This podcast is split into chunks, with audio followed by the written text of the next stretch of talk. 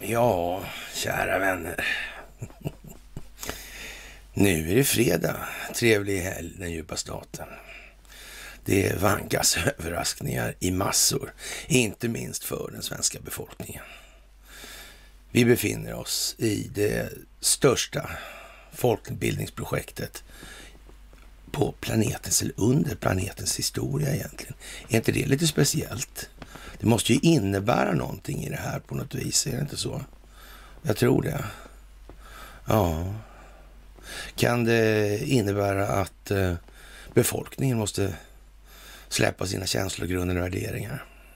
Kan det göra. Kan det göra. Mm. Kanske de måste se saker ur ett lite annorlunda perspektiv.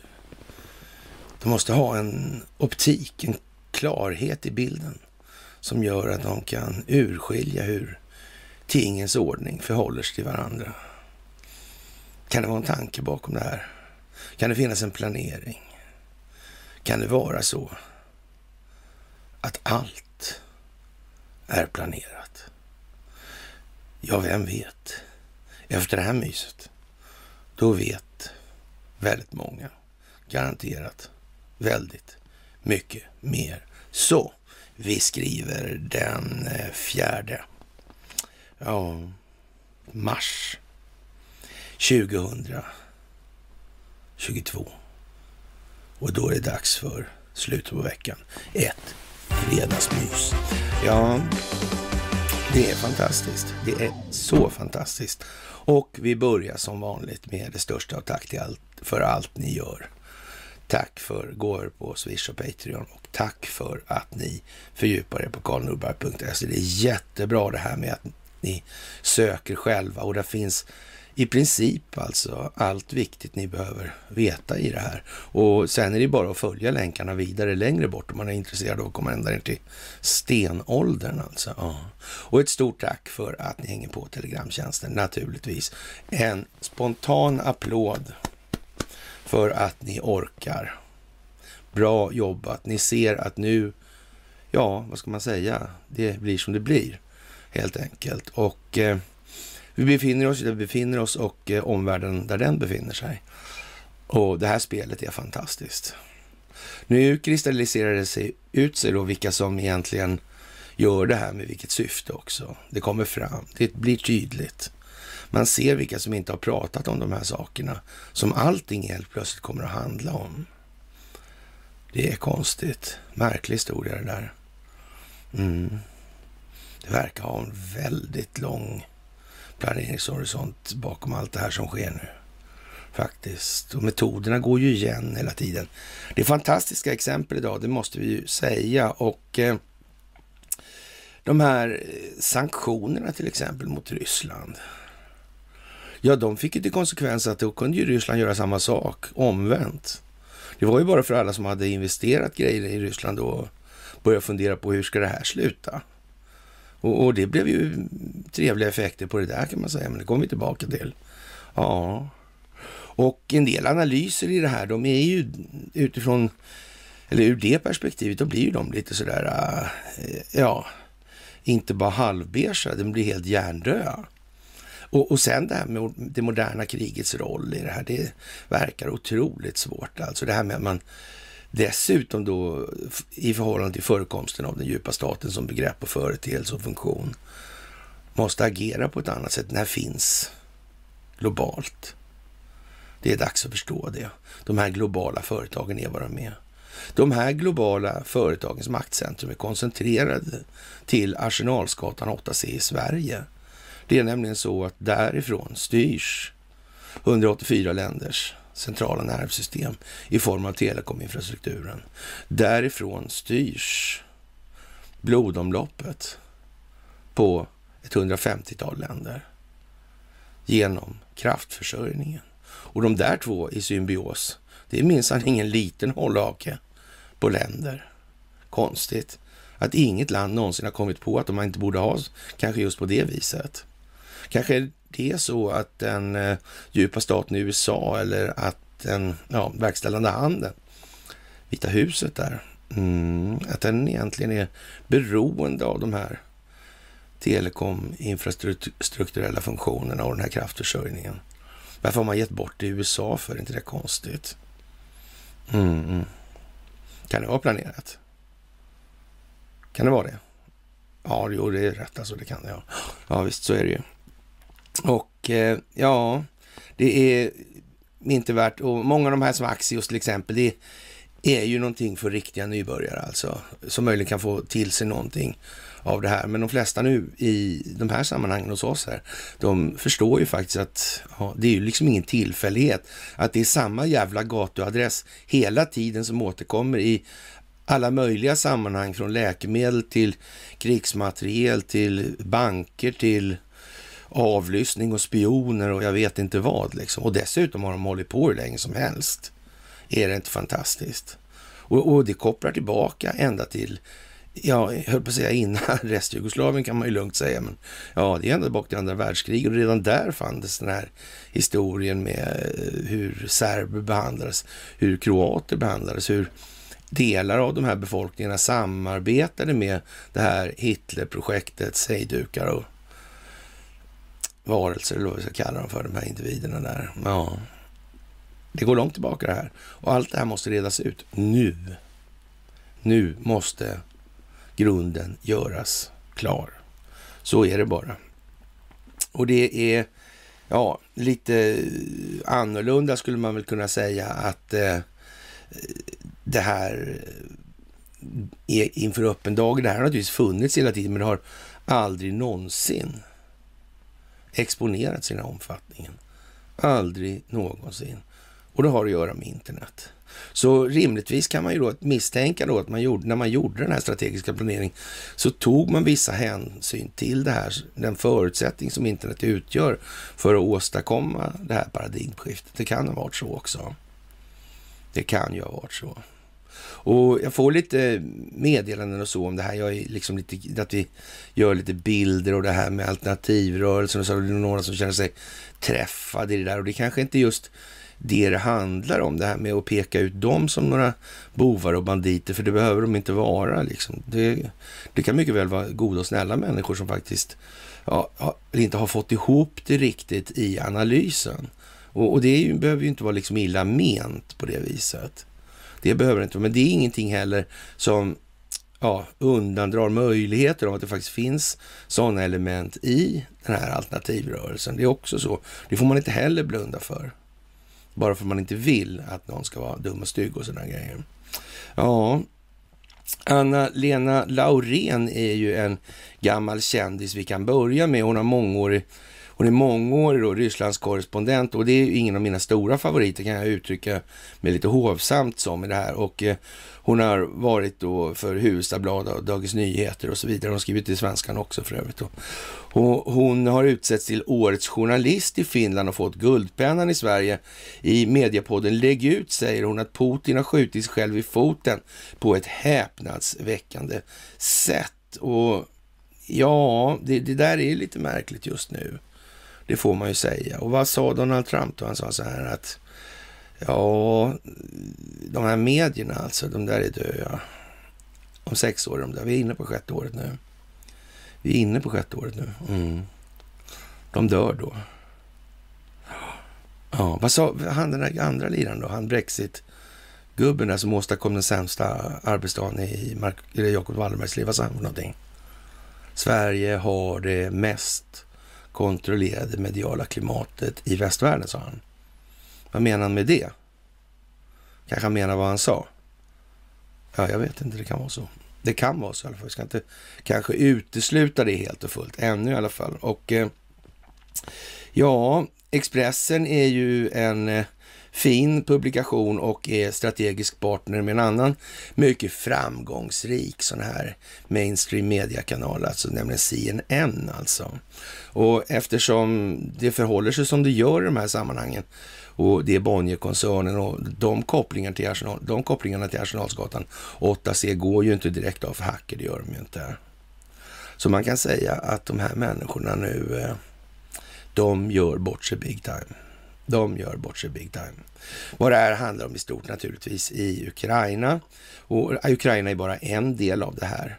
Och vi kommer tillbaka till det, är liksom en, ja vad ska man säga, en liten, ja, heliga trefaldigheter nästan, eller på att säga. Men det är, handlar lite Isis och det handlar om lite Ukraina och det handlar om lite Taiwan faktiskt. Sådär. Och vi kommer tillbaka till det, för det här blir jättetydligt idag. Och eh, när Anna-Lena Laurén säger då att Putin har skjutit sig själv i foten på ett häpnadsväckande sätt. Ja, då, då naturligtvis måste hon också kunna förstå att hon kanske inte förstår. Och kanske som Anders Lindberg häromdagen. Ja, när han fattar att han har blivit lurad av det här med Russiagate. Som sagt, som vi sa förra myset, på förra myset där att ja, de kan nog ha misstänkt att, i alla fall jag fattade det där, att de samarbetade. Det syns lite på bilden när de står där med förstoringsglasen gemensamt och lyser på Globen. Kanske, jag kanske kunde ha slagits av tanken att de eh, för att hantera en global angelägenhet som verkar inom ramen för respektive land och så kanske de möjligen måste samarbeta så att säga, för att få effekt i kraftsamlingen. kommer aldrig att fungera att göra det varje enskilt land för sig. Det kan, kan ha varit så att de har fattat det. Och, om inte de fattar det så kanske de här kvantdatorerna kunde fatta det. Mm. Ja, helt givet alltså. Helt glasklart. Ja, det är ju rätt så många saker som börjar peka rätt så entydigt åt samma håll också. Det, och det kan man ju säga är lite fantastiskt och sådär. Och Många tycker det är hemskt med de här bombningarna och så vidare. Och som sagt, vad handlar det där om egentligen? Ja, det handlar ju naturligtvis om att den djupa staten är otroligt utbredd i Ukraina efter Majdan-stollerierna 2014 där. Mm. Och vi hade våra svenska fina särskilda sändebud som jag, som jag pratat om det här. Och jag vet inte heller, är, är, liksom, är det inget viktigt där tror jag? Men vad gjorde de mer då? Var man inte bara där för att få liksom extra lön? Även om man kan tro det i vissa fall när det gäller amerikaner då. Det vart ju naturligtvis en hel massa prylar här. Det vart massor med sådana här uh, labb för biologisk krigföring och kemisk krigföring lär ha blivit ett antal också. Ja. Uh. Men de där kan man ju inte ha stående där och låta dem hållas med de här typerna av substanser, för det kommer ju ta en ände med förskräckelse. Och bomba de här. Ja, det gör man nog inte sådär bara. Inte med mindre än att man har tömt dem först i alla fall. Och det måste man ha gjort innan.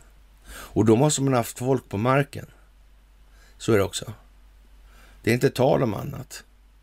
Det är inte tal om annat. Och det här förarbetet för att göra den där markoperationen, det är enormt. Och det är en klinisk precision. Och när man säger då att man från svenska mediers sida att det är låg precision på vapnen och sådär, ja, som vanligt. Eller hur?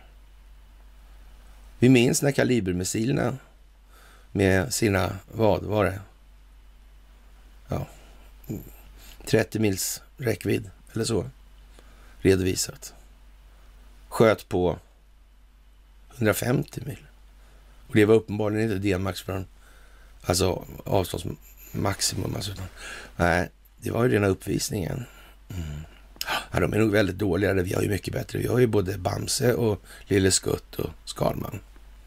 Och, och, och Hultqvist. Det är ju så. Mm. Ja, det var bara Iskander-missiler också drog man till med. Nej men dutte då. Ja. Det är liksom, det är vad det är nu. Det är för ynkligt och de är garanterat medvetna om att de hänger sig själva nu ordentligt. Från mediernas sida och den militär som faktiskt ställer upp på de här jävla dumheterna. Det blir som med advokaterna. Det blir som med medierna. Det blir som politikerna och det blir som med bankdirektörerna. Precis som jag sagt hela tiden, ända från början en del människor kommer att ha svårt att få gehör hos andra efter det här. Det är helt jävla säkert. Den ryska invasionen har nått till kärnkraftverket Zaporizjzja och eh, det är Europas största och där börjar det brinna då, helt, när ryssarna kommer dit säger man då i medierna. Och Eh, ja, det var väl konstigt alltså, det brinner under striderna sådär och ja, tänk vad konstigt alltså. Vem är det som fyrar på det här egentligen och försöker stöka till det? Är det ryssarna där? De är där för att stöka till det. De vill liksom stöka till det. Mm. Men varför kör de inte man förbekämpning och gör parkeringsplats av hela skiten? Jag menar, det gick ju NATO hem med i Jugoslavien. Det var ju inga problem. Det var inte så mycket uppkäftigt folk kvar på gatan sen. Fälla bombmattor klarar de av garanterat. Helt jävla säkert. Ja, ja, ja, ja, Mm, det är konstigt det där. Verkligen alltså.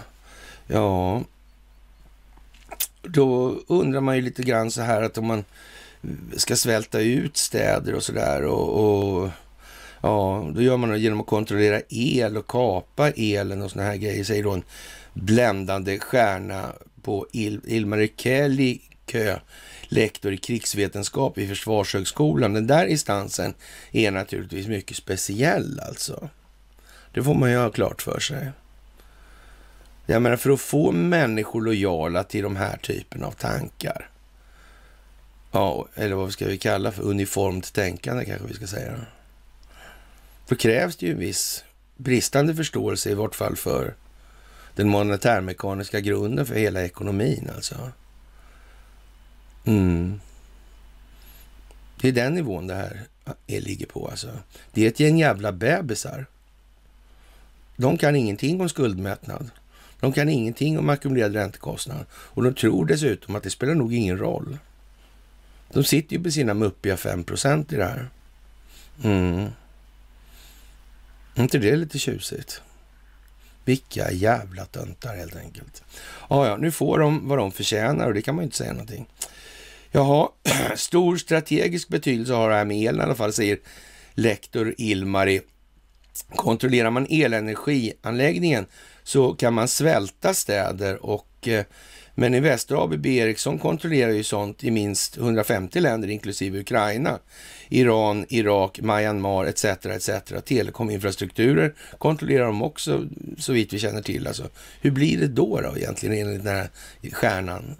De är, kontrollerar dem ändå liksom och då är det bra för dem. Och Ericsson sponsrar IS och riskerar att bli utslängda i USA på grund av det där. Och dessutom har de inte redovisat allting. Nej. Tänk så det kan bli. Mm. Det är ju konstigt.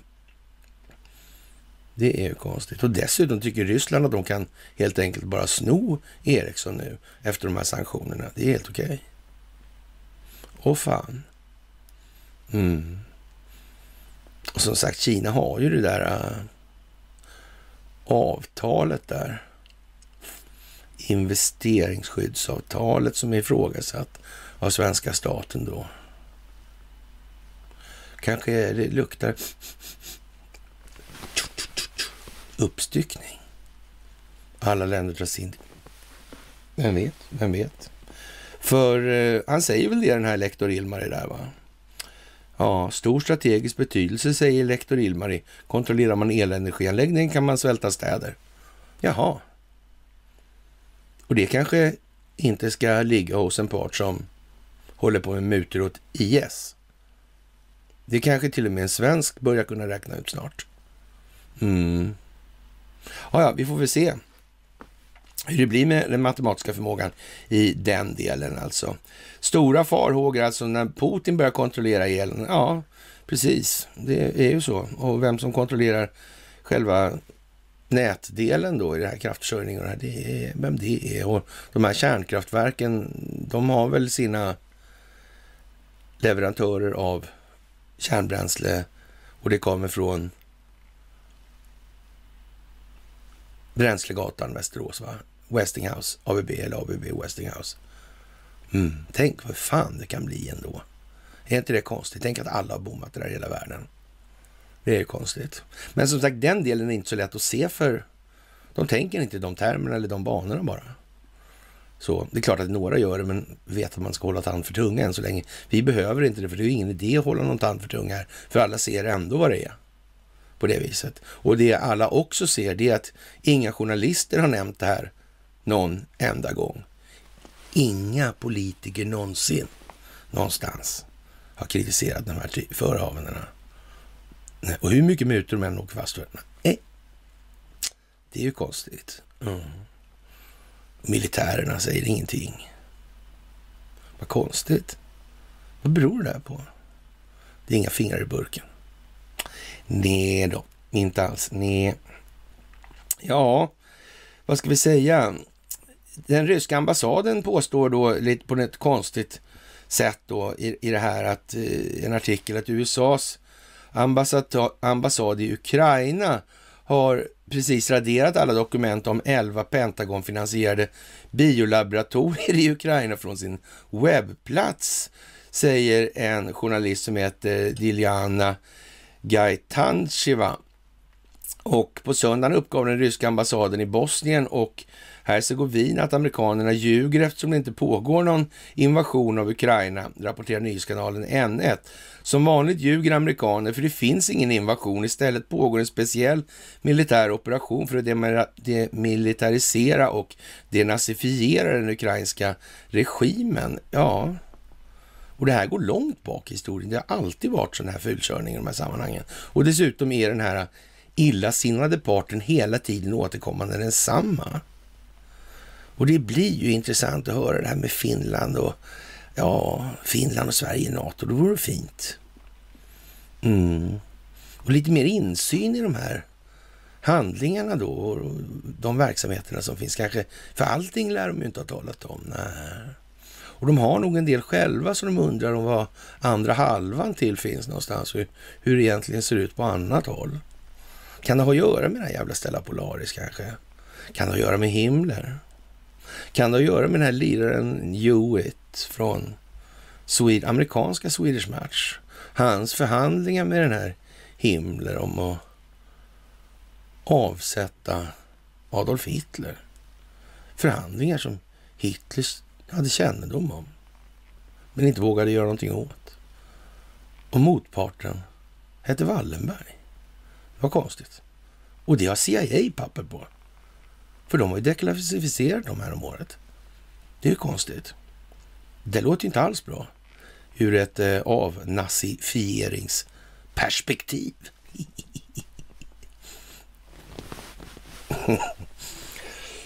ja, vad månde bliva av det där? Det kan man ju fråga alltså. Jaha, Demilitariseringen ja, ja, eftersom det var USA som låg bakom pumpandet av kriminella gänget med vapen, vilket på ett barbariskt sätt förstörde civilbefolkningen i Donetsk och Lugansk, inklusive barn, säger den ryska ambassaden i ett pressmeddelande och i ett Facebookinlägg då. Och eh, denazifieringen eftersom USA alltså var den som uppmuntrade Banderas nynazistiska taktik och strategi från Kiev genom att i huvudsak hindra Ukraina som part i Minskavtalet avtalet från att uppfylla sina skyldigheter, rapporterade ambassaden. Det verkar som de har fingrarna i hela tiden. Och sen åker svenskarna ner dit, men nu har de ju lite oflyt får man ju säga ändå alltså. Och oflytet, han har skägg då. Och han tycker ju liksom mest om MMA-bänkprästen där då. då. Ja, Ramzan Kadyrov alltså. Och han har sin underrättelsetjänst där nere. Och det kan man ju säga, det är ju knöligt värre då. Det fick ju i alla fall ukrainarna att börja prata ryska igen direkt. Så det kan lite speciellt. Undrar varför det är så. De verkar lite nervösa för de där. Det kan man säga att de är. Ja. De kan bita ihop de där alltså. Helt säkert. Ja, i flera år har faktiskt Ryssland ut, anklagat USA för att utveckla biovapen nära sina gränser och eh, den ryska ambassaden kallade USA för ångestens kallar USA för ångestens USA eftersom Amerika inte för med sig något annat än rädsla, ångest och lögner till hela världen. Till och med själva förkortningen av USA håller på att dechiffreras av vissa amerikaner som ångesten Ja, United States alltså. Det är ångest och vi skulle lägga till lögner vad USA för med sig till hela världen också då kan vi säga. Och eh, ja, det är ju lite eh, halvhårt det här och Joe Biden han verkar göra ett gediget jobb i de här sammanhangen va? hela tiden nu. Faktiskt. Och det är ju så att antingen har ju då den sidan som motverkar den djupa staten, för det uttrycker de ju rakt ut öppet nu att de faktiskt gör. Och, och så. Och då verkar ju många av de här alternativarna då som tycker att nej, men de där är med i frimurarna, så då, det gör de inte egentligen. Här, de här, det är något helt annat och i själva verket kommer det här uppstå en agenda 47, 38, 95 pi liksom och, och med en överhärskare ödle frimurarorganisation ovanpå och så vidare och så vidare. Och vidare. Ja, nej, men nu, får vi, nu lämnar vi det där och hoppas att det är sista gången vi ens tar upp det här. Och jag tror att många förstår att det är för jävla berst att hålla på med den typen av svammel nu i det här läget. Det är de sakliga grunderna som har bäring på verkligheten och ingenting annat. Det där är ju någon sån där romantiserat skit som man är för lat för att ta reda på hur det egentligen ser ut och fungerar i grund och botten. Och det ska jag väl säga för som sist också. Det är någonting som otroligt många människor i det här landet lider av. De orkar ta med fan inte ens sitta ner och lyssna i många minuter. Då blir de trötta. Men allvarligt talat, vad förtjänar en människa som är på det viset? Förtjänar den någonting mer än vad den får då? Eller? Ja, jag vet inte. Jo, det vet jag. Men det är som det är. Jaha, och eh, råvarumarknaden var en ja, tjurmarknad redan före kriget och, och liksom det är bullshit. Vad är, vad är det här med oljan egentligen? Vi kommer tillbaka till det och det här är liksom riktigt komiskt hur man har lagt upp det här för att svenskarna till slut ska hamna i en situation där de önskar NATO ända åt helvete. All time high alltså. Och dessutom på sina bara knän ber Vladimir Putin att göra någonting åt energipriserna. Mm. Vi tog den avfartsvägen just där, skulle man kunna säga. Och det får man väl se som lite speciellt sådär. I USA, om vi hoppar in där, så blir det lite eh, speciella upptäckter i det här Wisconsin. Och det finns en högsta domstolsdomare där som eh, har en hel del synpunkter på vad det här är för någonting. Och han har då, ja vad ska vi säga, eh, tillsammans med en åklagare då, haft, eller ja, en advokat då, haft en massa sändningar på, i medierna nu, alltså i parallell, eller i alternativmedierna. Och det här är inte vilka byfånar som helst alltså. Och de kräver nu en sån här avcertifiering i det här. Och, och någonstans är det ju, även om det inte är så att säga inte, inte inom ramen för systemet på det viset i, i alla delstater i alla fall, så ja. Det väcker ju en massa saker sådär och, och det väcker framförallt en benägenhet att se till att det här inte kommer att upprepas. Och hur det här ska lösas ut, det är som sagt en fråga vi har pratat om nu miljoner gånger här nu. Och det är med eh, en, till, en sannolikhet gränsande till visshet så att Donald Trump blir president i två år och sen fyra år till, då, det vill säga totalt tio år i det här. Och, eh, men samtidigt är det ju så att det är en hel massa saker och skit som måste rensas ut. Och det är ju inget bra att behöva göra det själv. Det är ju bättre att man gör det på någon annans vakt då så att säga. Och därför har vi underlivsporslinet, alltså skitvasken.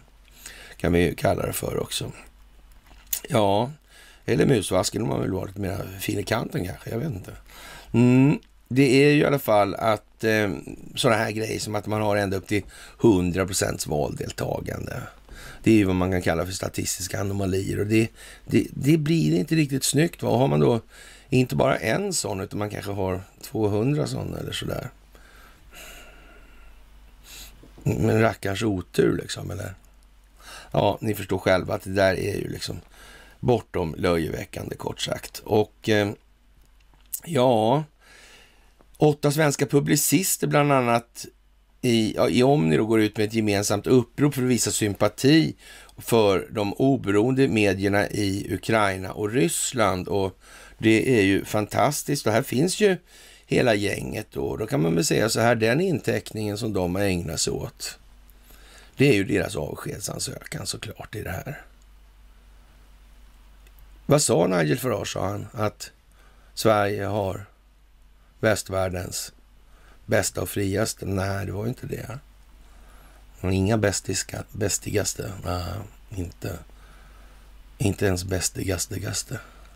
Nej, det var något annat det här alltså. Ja, men eh, det kan ju också vara så att de har fått rätt trevliga erbjudanden i förhållande till alltså. Nu gör ni så här. Eller så. För de har snackat en del skit om andra alltså. Ja, då. de.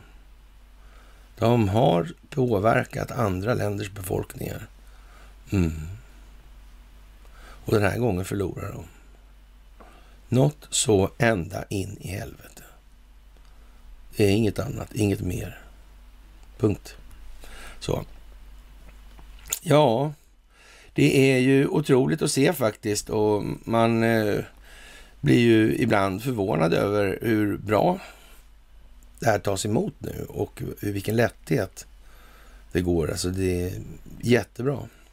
En speciell fråga är ju det här med Lindsey Graham och vi tyckte ju från början då att eh, maken till obehaglig figur när han kör över den här Joseph Dunford då som var Joint, Joint Chief of Staffs chef alltså då chef i generalstaben i USA och, och han satt ju och lipa liksom i en senatsförhör. Och, Eh, Lindsey Graham kan vara påfallande elak och vass alltså. Så han, och den stackars generalen, en fyrstjärnig general, så han hade inte en chans alltså. Och, och ja, vi diskuterade ju det och sa att det där är ju jävligt eh, olyckligt om man hamnar på fel sida mot den där alltså, och inte har verklig koll på vad man håller på med. Då blir det ju tråkigt alltså. Det är bara att konstatera det. Eh, han tänker komma med, med, så mycket han behöver helt enkelt. Och eh, ja, men sen är det ju det här med Lindsey Grahams situation privat också. Har det varit någonting som har liksom spelat roll genom hans liv i något sammanhang som kanske inte är redovisat? Kan det vara så? Kan det funnits hållhaka på honom? Kan det vara så? Mm. Det ska man ha klart för sig också. Men Graham, han börjar nu prata liksom att, eh, om att, ja, han tycker att Putin ska dödas. Mm. Finns det någon Brutus i Ryssland? Ja, då kan man ju börja säga så här, Lindsey Graham är väl beläst alltså. Han är bildad. Och, och, det är ju en grej som är bra att vara då. Då kan man väl tänka sig så här, men Brutus var inte han någon förrädare? Mm. Finns det förrädare i Moskva? Är det det Lindsey Graham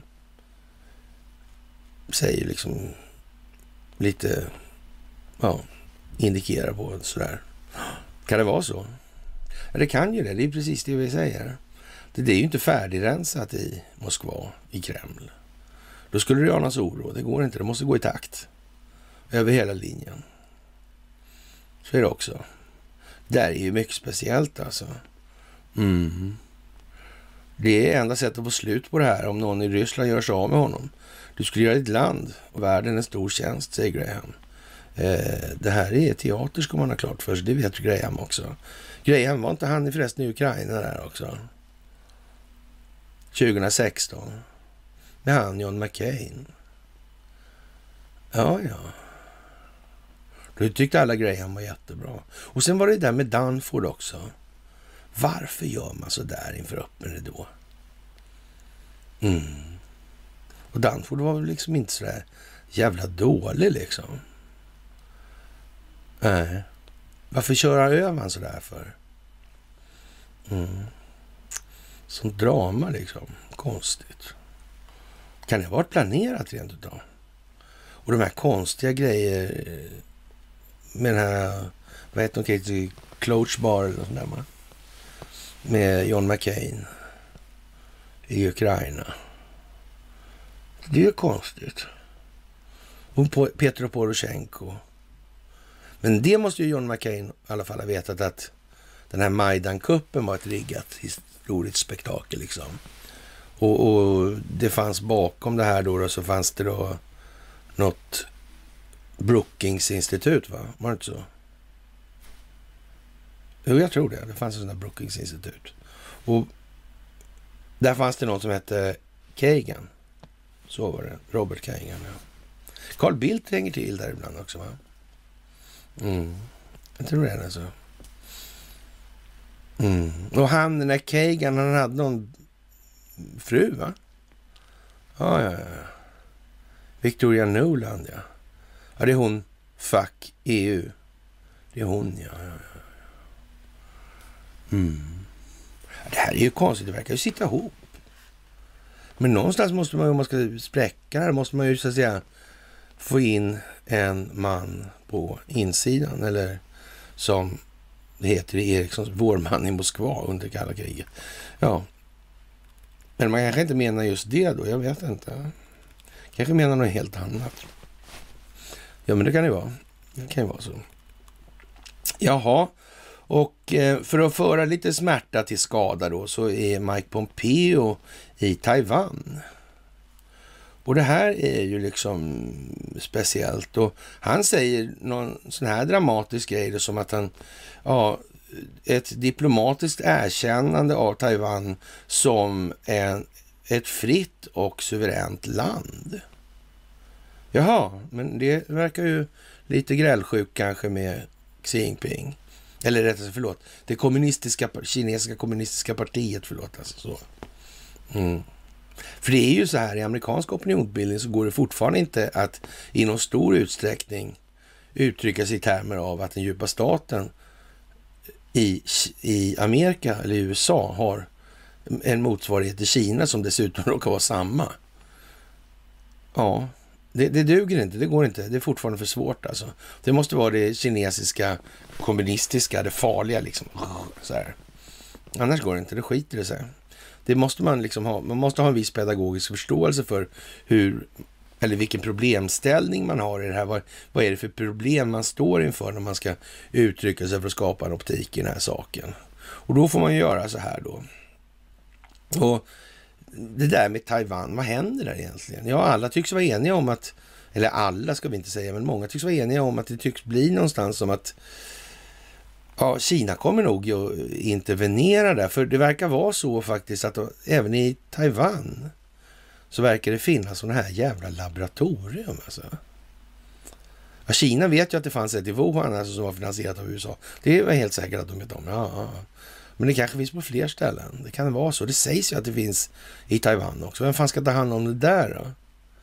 Taiwaneserna verkar inte så angelägna i det här.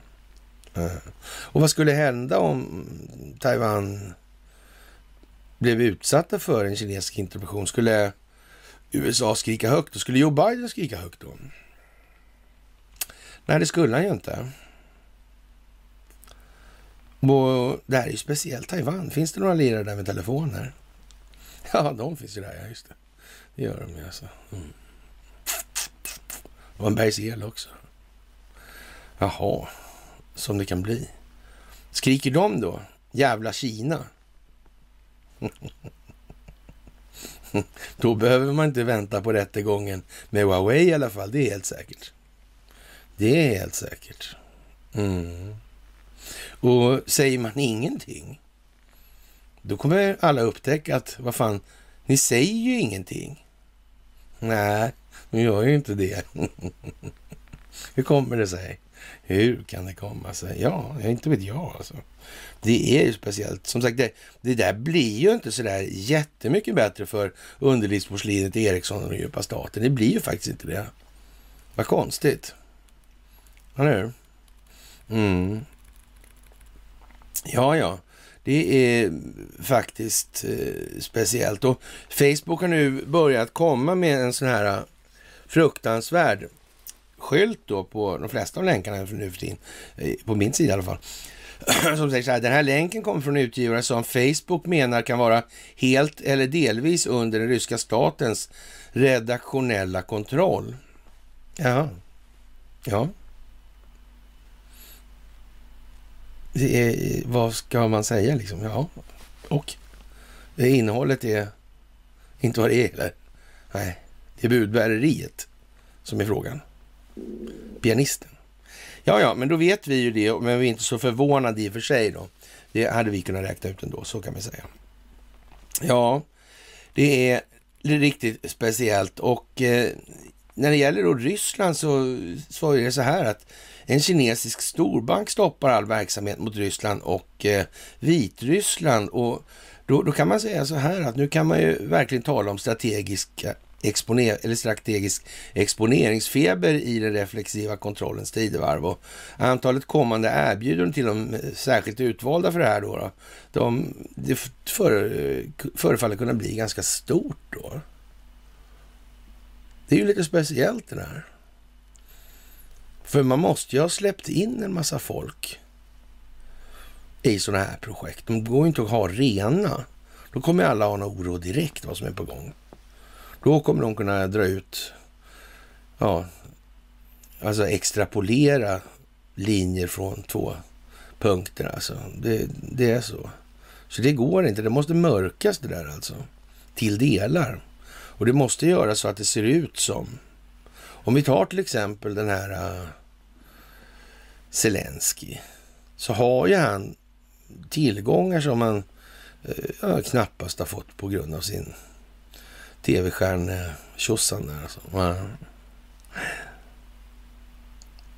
Men det kanske är en del i legenden. Annars skulle ju alla liksom, man hade varit svårt att överleva som fan skulle jag säga. Uh. Och samtidigt så måste det ju perfekt om man låter sig mutas. Han kan ju till och med ha ja, amerikanska underrättelsetjänster i ryggen. Och han begärs utlämnad till USA till exempel sen. Mm. Och det är ingen fara med brottsprovokationerna för deras vidkommande. Det har de själva ställt till. Det är de som har gjort dem.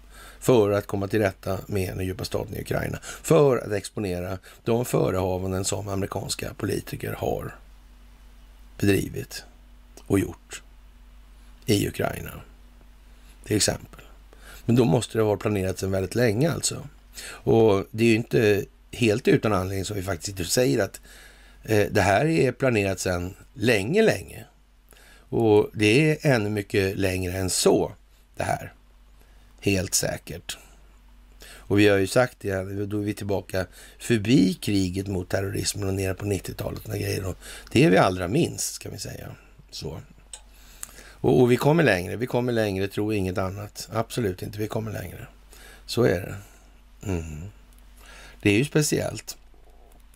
Och när den här alltså säga, kinesiska investeringsbanken då som man har i det här BRICS-projektet till exempel börjar frysa, frysa då, då kan man säga så här, nu är det exponering på gång i de sammanhangen och den exponeringen bygger på att människor har fått helt oemotståndliga charmerande erbjudanden alltså. Så är det också. Mm. Och då ökar det här ännu mer, då accelererar det.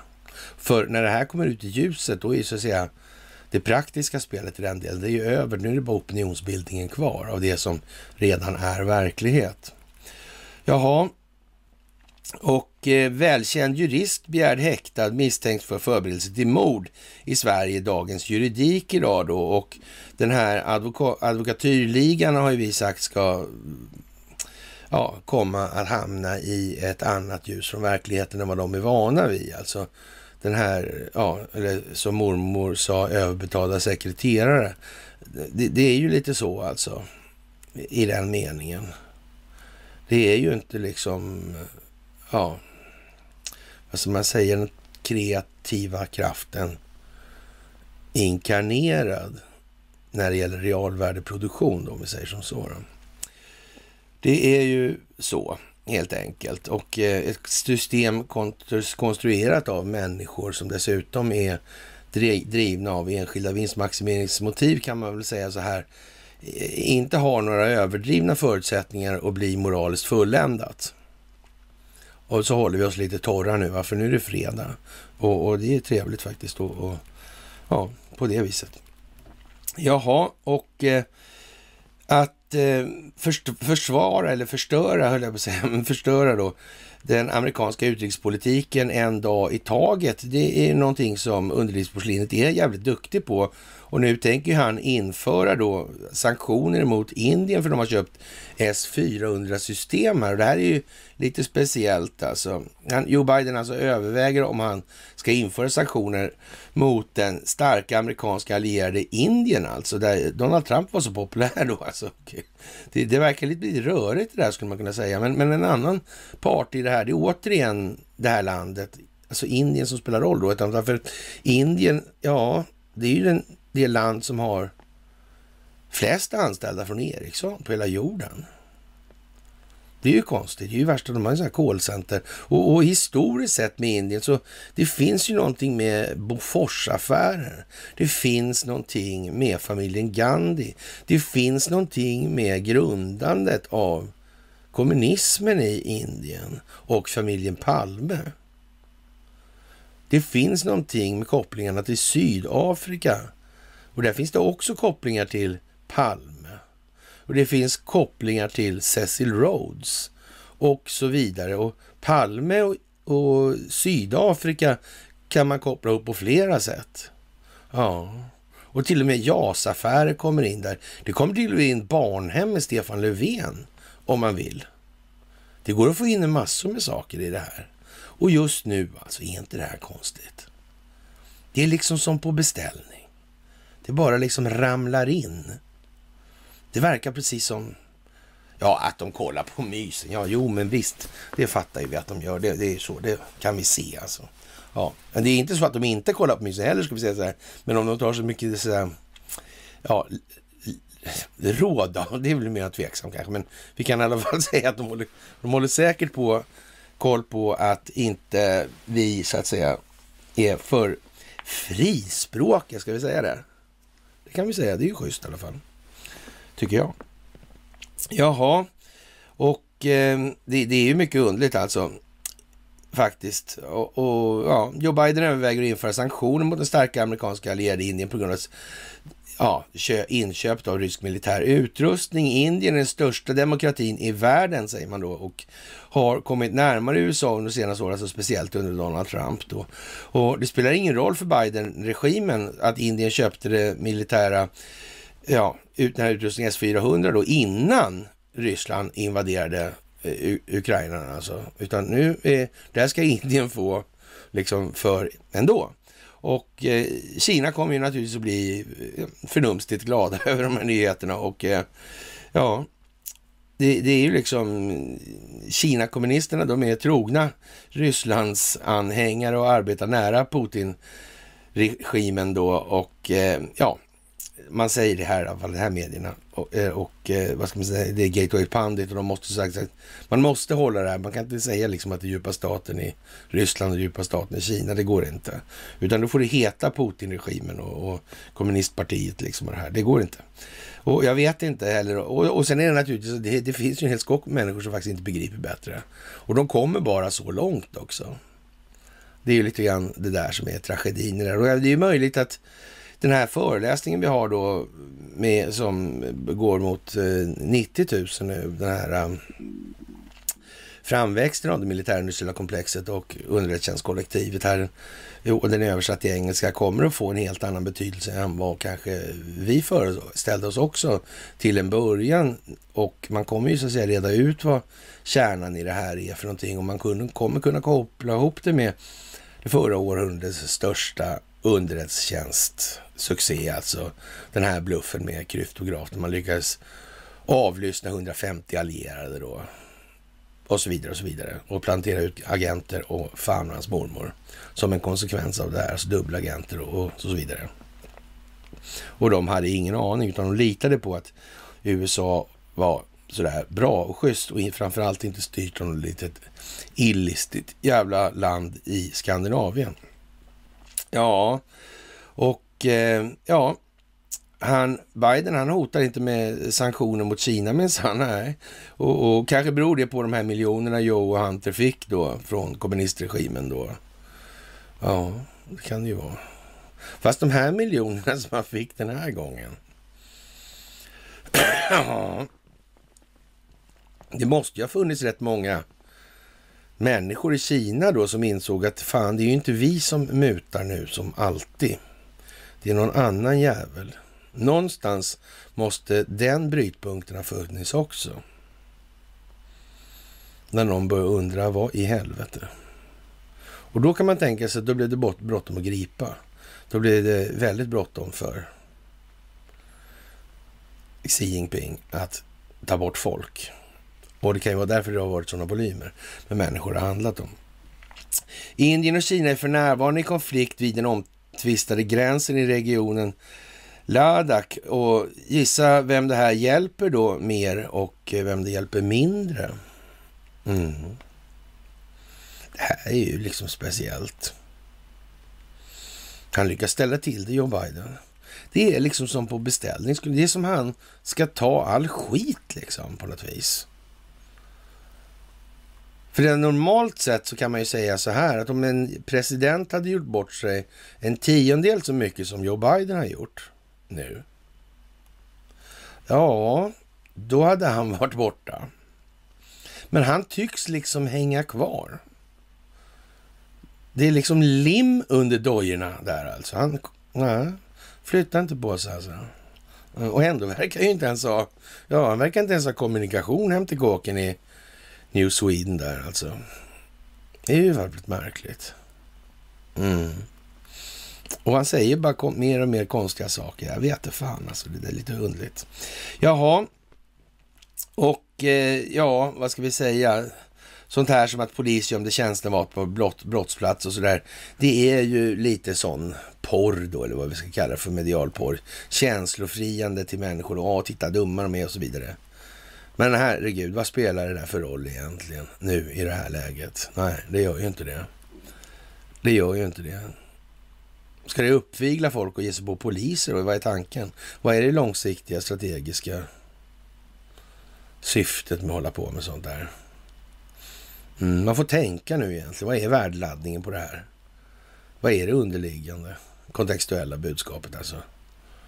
Hela tiden. Det är det här det handlar om. Informationskriget. Analysen av värdeladdningar. Signalvärden.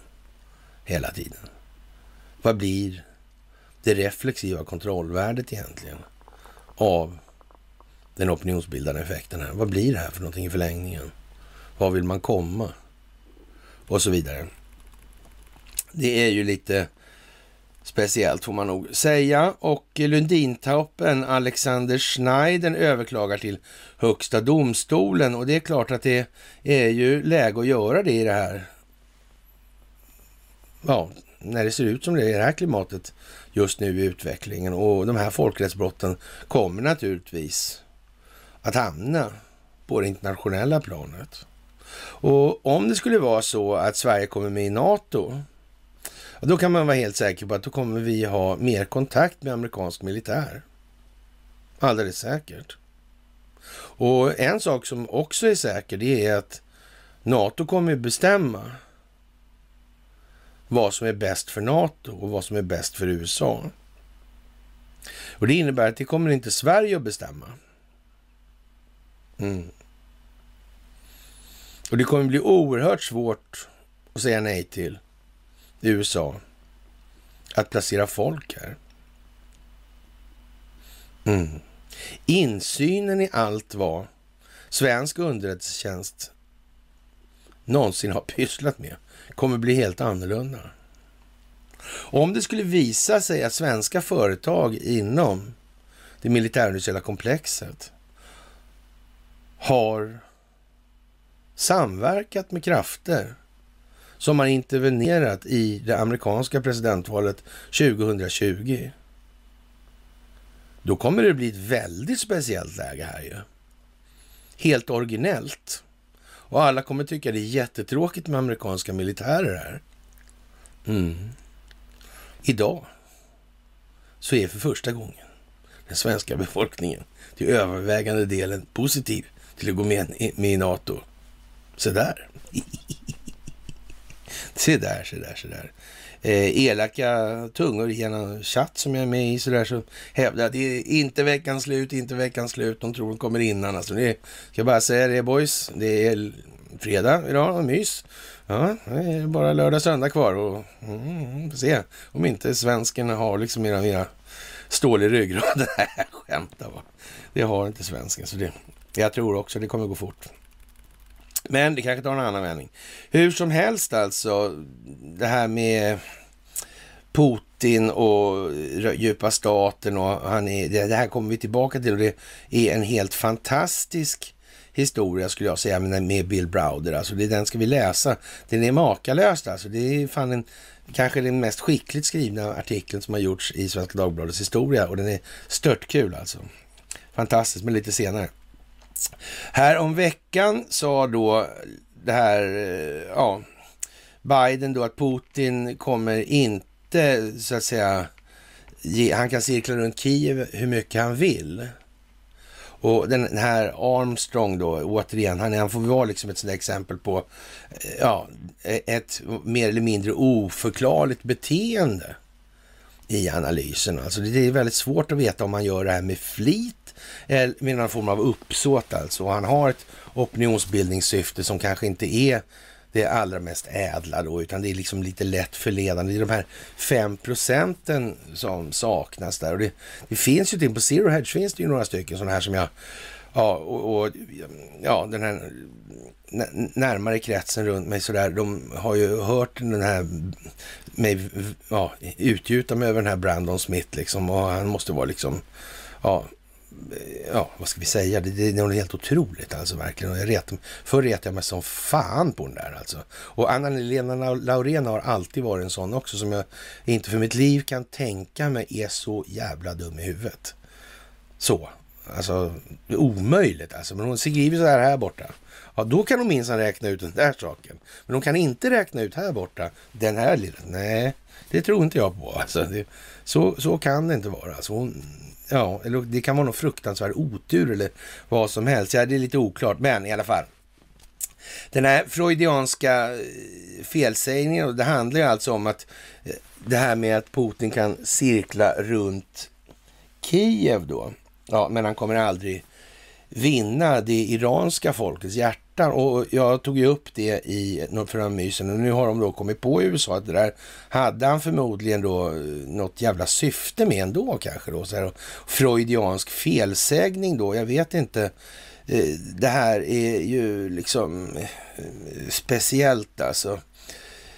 Genom att blanda sig i Ukrainas interna angelägenheter och skapa färgrevolutioner och störta en regering och sätta en annan vid makten drog USA in Ukraina i den här situationen, sa ayatollan då. då. Och, och, ja, vad ska vi säga? Och det, han, han, gör ju så att säga rätt resonemang i många delar, men så blir det lite tokigt det här alltså. Och den amerikanska regimen är en maffiaregim.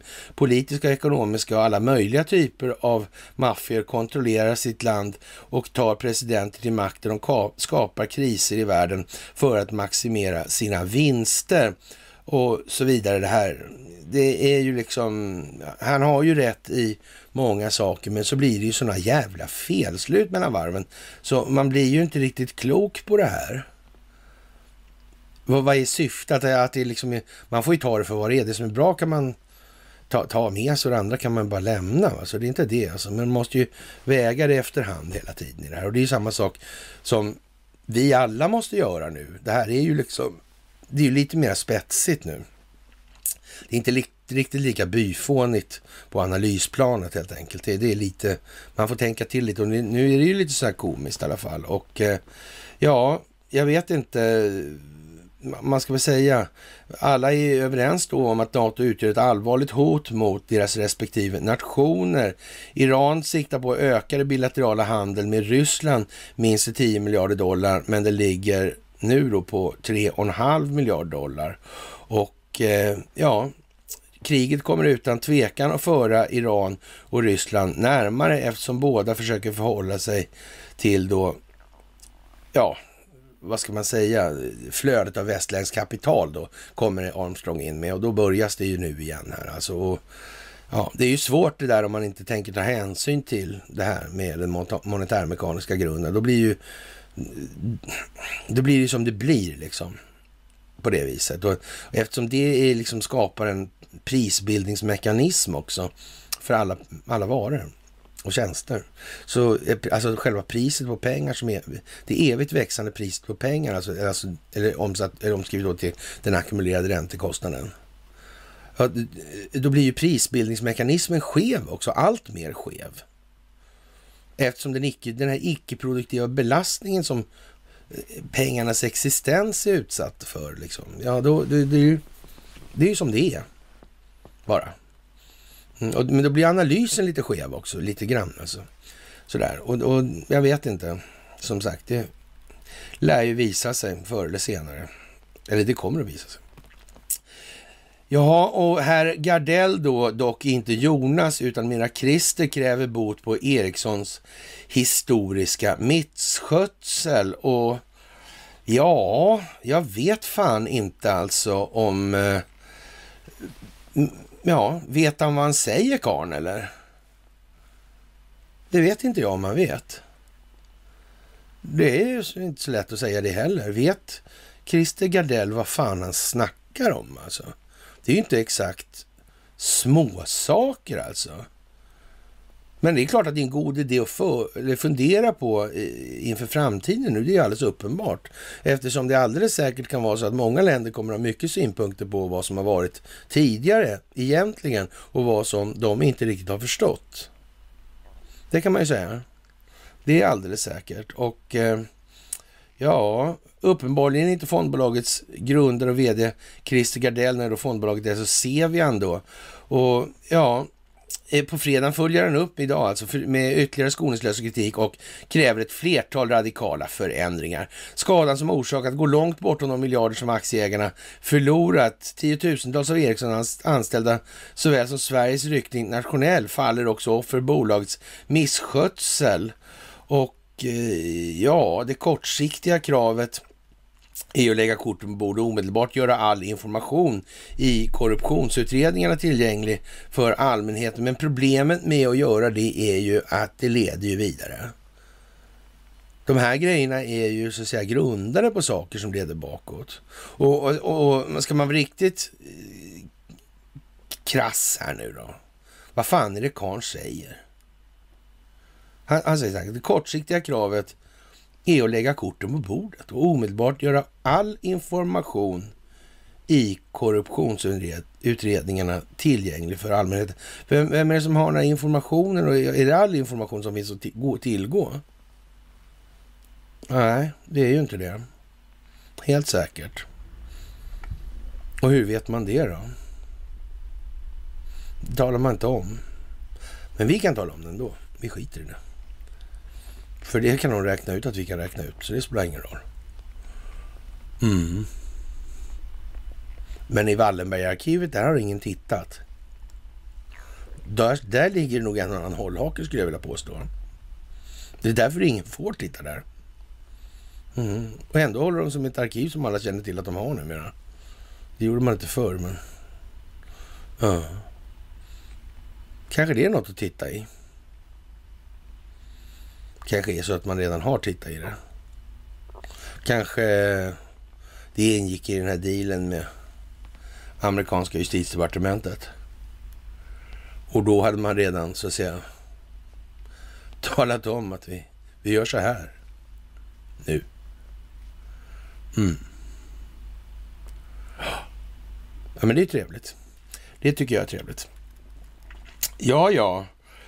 Det kan ju bli lite eh, sådär. Och vilka korruptionsutredningar syftar ni på vidare här då, då? Utredningen om Irak och eventuella andra utredningar som kan ha betydelse för aktieägarna. Vänta, andra utredningar som kan ha betydelse för aktieägarna? Ja, det blir ju Eh, Eh, några till då kanske. Mm. Det är hög tid för bolaget att vara transparenta så att marknaden kan göra bedömningen av vad som är väsentligt och vad som inte är det, skriver Christer Gardell i ett mejl till Dagens Industri. Mm Ja, men det blir ju rätt mycket då alltså. Då kan vi säga så här, då är Sverige upp och ner för tid och evighet. Det kan man säga. Då är det inte bara som när man har förklarat för sig hur det här med Palme ligger till. Då är det riktigt ordentligt alltså. Ericssons ledning har ända sin uppgörelse med justitiedepartementet och SEC hävdat att det finns en sekretessklausul kring det, det, kring det utredningsmaterialet. Menar ni att Ericsson ska bryta den eller är ledningen eller att ledningen inte talar sanning om att det finns en sådan? Eh, men det, spelar det någon jävla roll liksom egentligen? Varför ska de hålla sig med en sån? Här ska de riskera hela landet och man kan ju säga så här att det, det är ju inte sådär exakt jätteotydligt om det här innebär någon form av militär risk. Jag tror de börjar prata om det här med att det finns ett militärt hot mot Sverige trots att det inte är Ryssland. Men vad fan kan det vara man? Är det Uruguay? Myanmar ska vi inte säga, för det är det också, men det är inte direkt så alltså. Nej. Nej, är det, vad är det för någonting? Det börjar bli lite dumt det här nu alltså. Ja. Jaha, vi har svårt att se begränsningarna i uppgörelsen med ja, justitiedepartementet. Alltså de är så restriktiva att Eriksson inte kan ge några kommentarer i frågan. Jaha, ja du ser vad konstigt. Alltså, Sevian kräver också att symbolen för Erikssons historiska misskötsel eh, Alltså symbolen för his Erikssons historiska misskötsel inom citationstecken. Men det är väl en formulering som är eh, eh, anmärkningsvärt på en fredag så här. Den sover man inte gott på på Arsenalsgatan. Det måste vara så. Å andra sidan har de gett upp rätt så rejält skulle jag säga i den meningen och jag tror att det är så att säga färdigt och frågan är vad, vad de kommer undan med i det här och vad de inte kommer undan med. Det återstår ju att se alltså. Men ja, det här har varit säck långt innan det kom i påse faktiskt. Och eh, det är klart att helt säkra var de inte där runt 2016. Det verkar i alla fall glasklart då. Och eh, ja, det här historiska misskötseln alltså. Det, det, är alltså. det är någonting man måste liksom komma bort ifrån alltså. Ja, symbolen för historiska misskötsel ska avskaffas. Ja, ja. Genom att styrelsen har kunnat utse två styrelseordförande har de röstmässigt överlägset starkaste ägarna, Investor och Industrivärden kunnat utse en extern ordförande och därefter upprätthålla maktbalansen genom att tillsätta varsin vice ordförande. Idag är de Investors Jakob Wallenberg och Industrivärdens Helena Stjärnholm.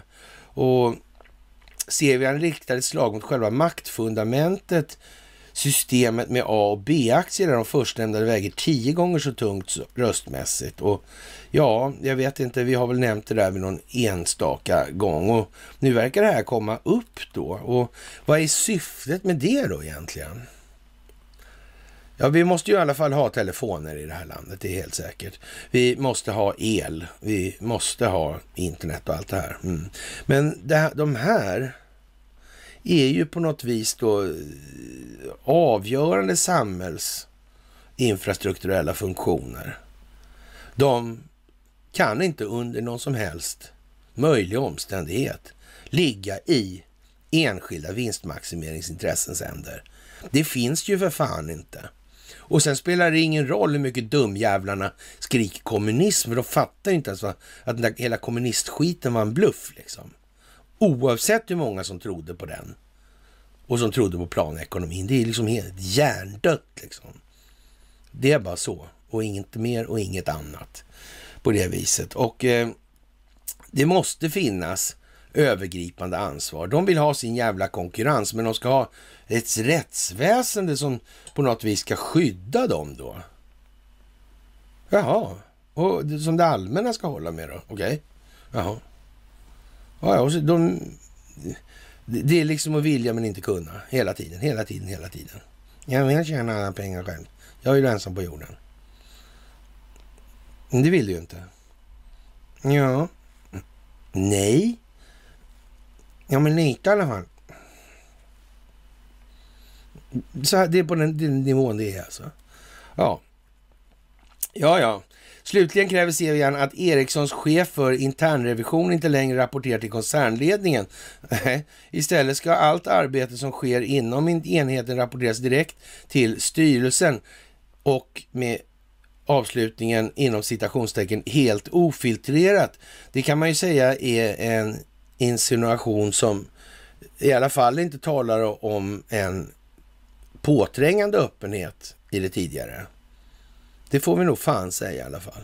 Och jag är väl rätt så förvissad om att den här drapan är ju någonting som är gjord för så att säga att folk ska förstå att det här kommer bli helt annorlunda nu. Och inte bara för Ukraina då alltså. Och att det skulle slå in här då, då på det här viset. Och ja, som sagt, Ryssland fick sanktioner. Ryssland kommer att hantera Ericsson på det vis som de finner lämpligt. Och här har vi en av konsekvenserna av det, skulle jag vilja påstå.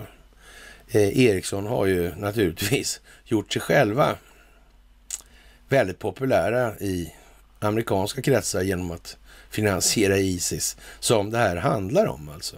Allt är liksom ett nu här. Och, och det kan man ju nästan tycka att det borde ju faktiskt rätt många i alternativrörelsen klarar av att se och, och kanske åtminstone sätta sig in lite grann i hur det här egentligen har uppstått vilka processer som har förelegat, vem har gjort vad och varför och så vidare. Kände någon varandra överhuvudtaget i det här? Eller var allt bara en jävla slump? Vi vet ju inte alls ingenting någonsin någonstans i det här. Men som tur är så finns de här mysen då och så finns de här föreläsningarna också. Så kan vi i alla fall få ett hum om hur det skulle kunna vara. Mm, lite så va. Ja, ja, men det går, det går vidare här så det. Det är ingen fara. Och eh, Börje har gjort ett bra jobb, säger Gardell där och vi var inne på det häromdagen då. Det här med Börjes aktier och såna grejer. Frågan är väl om Börje kände ett genuint och starkt, ja, närmast kärleksfullt förhållande till familjen Wallenberg. Mm. ja, han har tagit mycket skit i alla fall, det är helt säkert. Ja. Jag vet inte. Det får Börje svara själv på. Men eh, ja, som sagt, vi måste ha det där bolaget. De måste, några måste, som, kan driften måste sköta det också. Och sen kommer det naturligtvis att fasas ut efterhand eller välvas om eller så vidare. Det gäller samma sak med de gamla Telia-historierna. Det här måste alltså stöpas om big time. Big, big time. Så. Ja, som sagt, Gardell kräver bot på Ericssons historiska misskötsel. Det ryms en del inom det skulle man kunna säga. Ja, vad kan man säga alltså. Vi är långt ner på förra århundradet. Faktiskt. The teens liksom. Är vi nere på där. Ja, det är ju lite sådär. Ja, tråkigt egentligen. Och eh, det här med att folk beter sig och måste gå i flock och allt det här. Det är ju vad det är i det här. Tryggheten. Eller rättare sagt tomheten i den egna, egna själen i det här. Är ju vad som återspeglats i det här behovet av gruppen.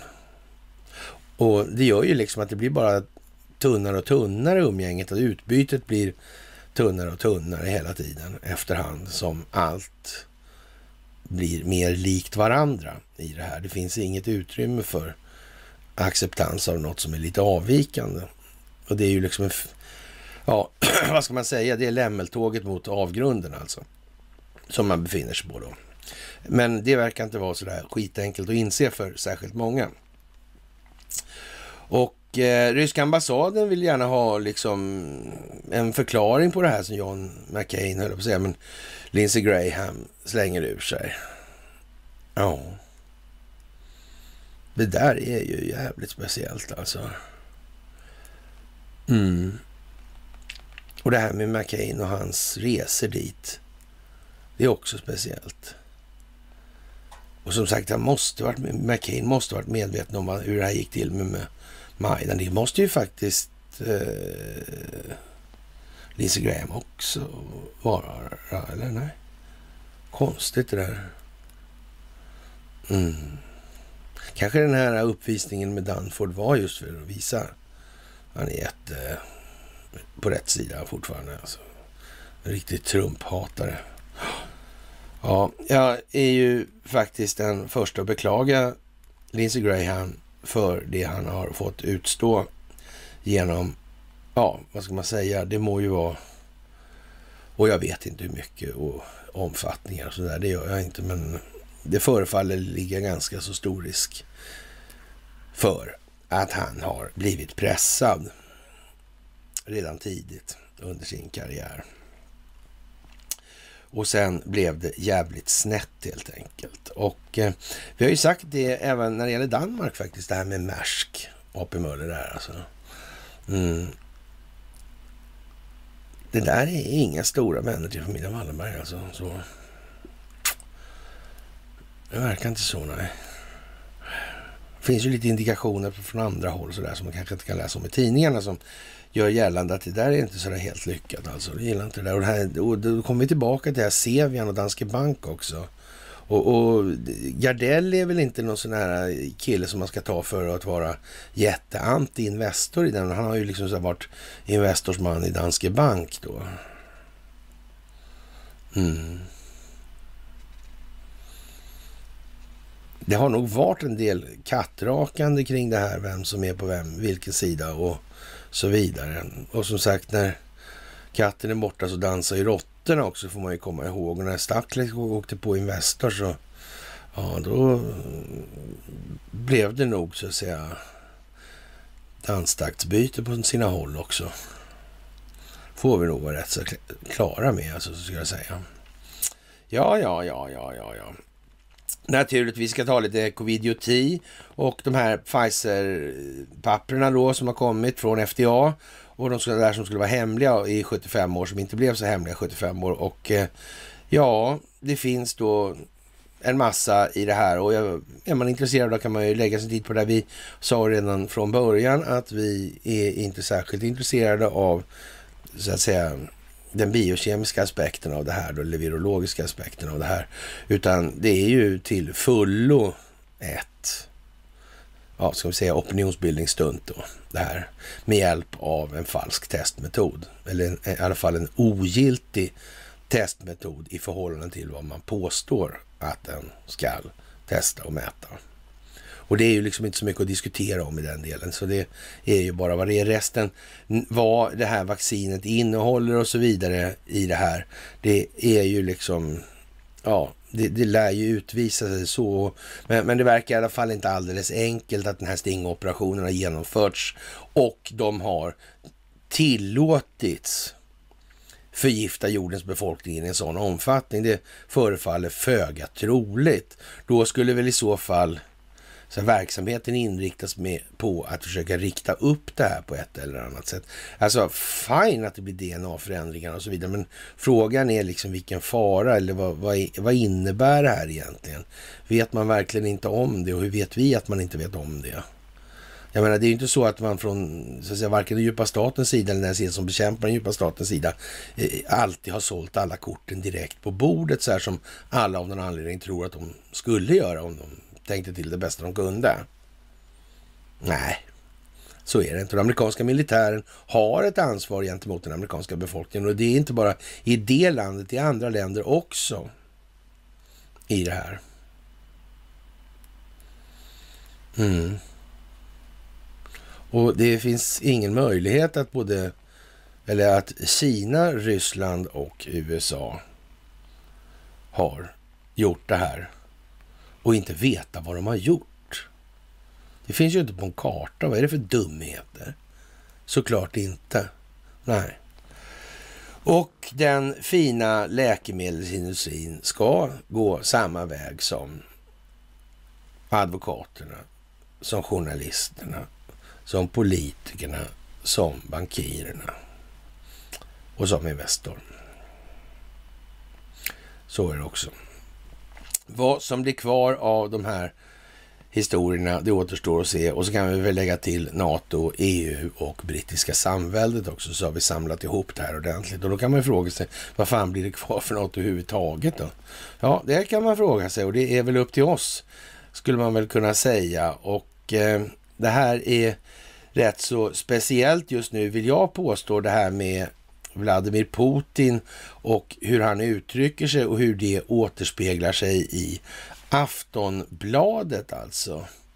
Det är en eh, lite udda pryl. Det är faktiskt eh, någonting som jag aldrig eh, sett förut här. Och Putin säger i tv-tal att hans specialoperation i Ukraina går helt enligt plan då. Och det säger man, Aftonbladet har någonting annat att säga. Alltså, men bakom kulisserna ska han vara rasande och förvånad över sanktionerna mot Ryssland uppger en läckt FBI-rapport. Eh, jaha, en FBI-rapport i alla fall. Och de har som för vana att läcka rapporter fortfarande. Jaha, det verkar ju speciellt får man väl säga. Och eh, efter invasionen förändrades hans uppträdande enligt uppgiftslämnaren, skriver CNN. Alltså det är de ja. ja det är strategiska partner där ja. Till Expresserna. Efter åtta dagars eh, strider hopdas fler ukrainska städer att hamna under rysk kontroll. Eh, jaha, det var som fan. Men, men nu ska vi väl lägga till där också att de här eh, fabrikerna och labben då som man slår mot främst här. Eh, de lägger man med fördel i städer där det finns mycket människor. Då, då blir det inga bombningar per definition alltså. Och i alla fall inte med mindre än att de här eh, labben är ordentligt rensande på saker som, som så att säga kan annars kan bibringa skada till allmänheten. Det är helt säkert alltså. Och, men någon gång finns det finns en gräns för man ändå måste ta collateral damage i den delen. Så, men, men där är vi inte, här är ju planerat sedan länge, så nej, det, det, är inte så, alltså, utan det är precis som man säger från ryskt håll alltså. De här människorna som bedriver den här verksamheten, de gömmer sig bland kvinnor och barn i civilbefolkningen. Naturligtvis. Och helst ska det finnas lite hundvalpar med ledsna ögon också. Sådär. Det är ju självklart. Mm.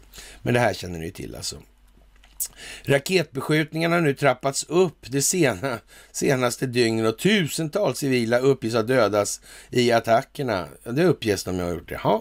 Mer än en miljon människor har flytt landet under striderna. Ja, jaha. Där ser man.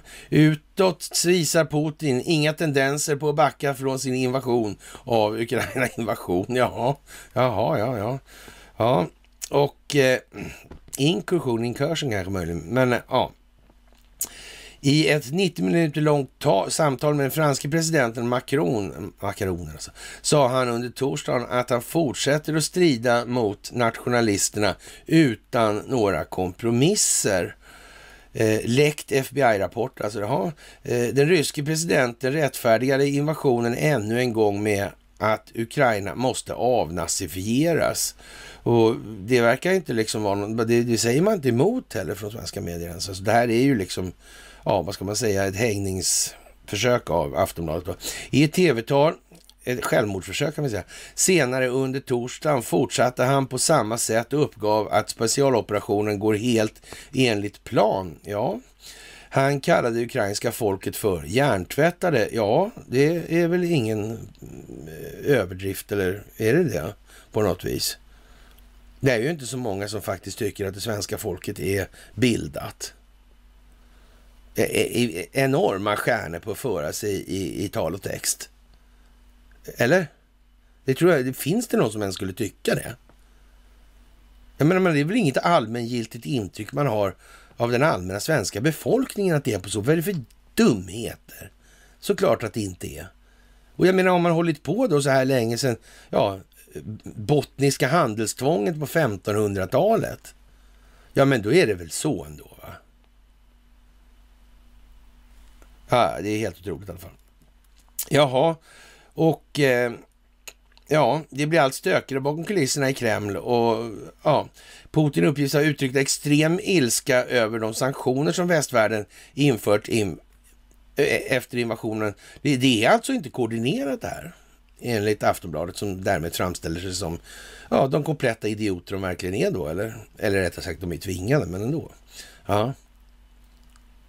Ja, vad gav det här då, de här sanktionerna? Ja, är då, nej, men vi, vi, vi skiter i dollarn. Ja, det torskar USA på direkt alltså. Ja, vi, vi inför... Eh, de inför sanktioner på våra ryska oligarker.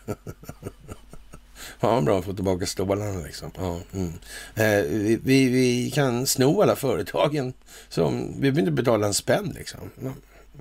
Mumma. Ja, och så vidare.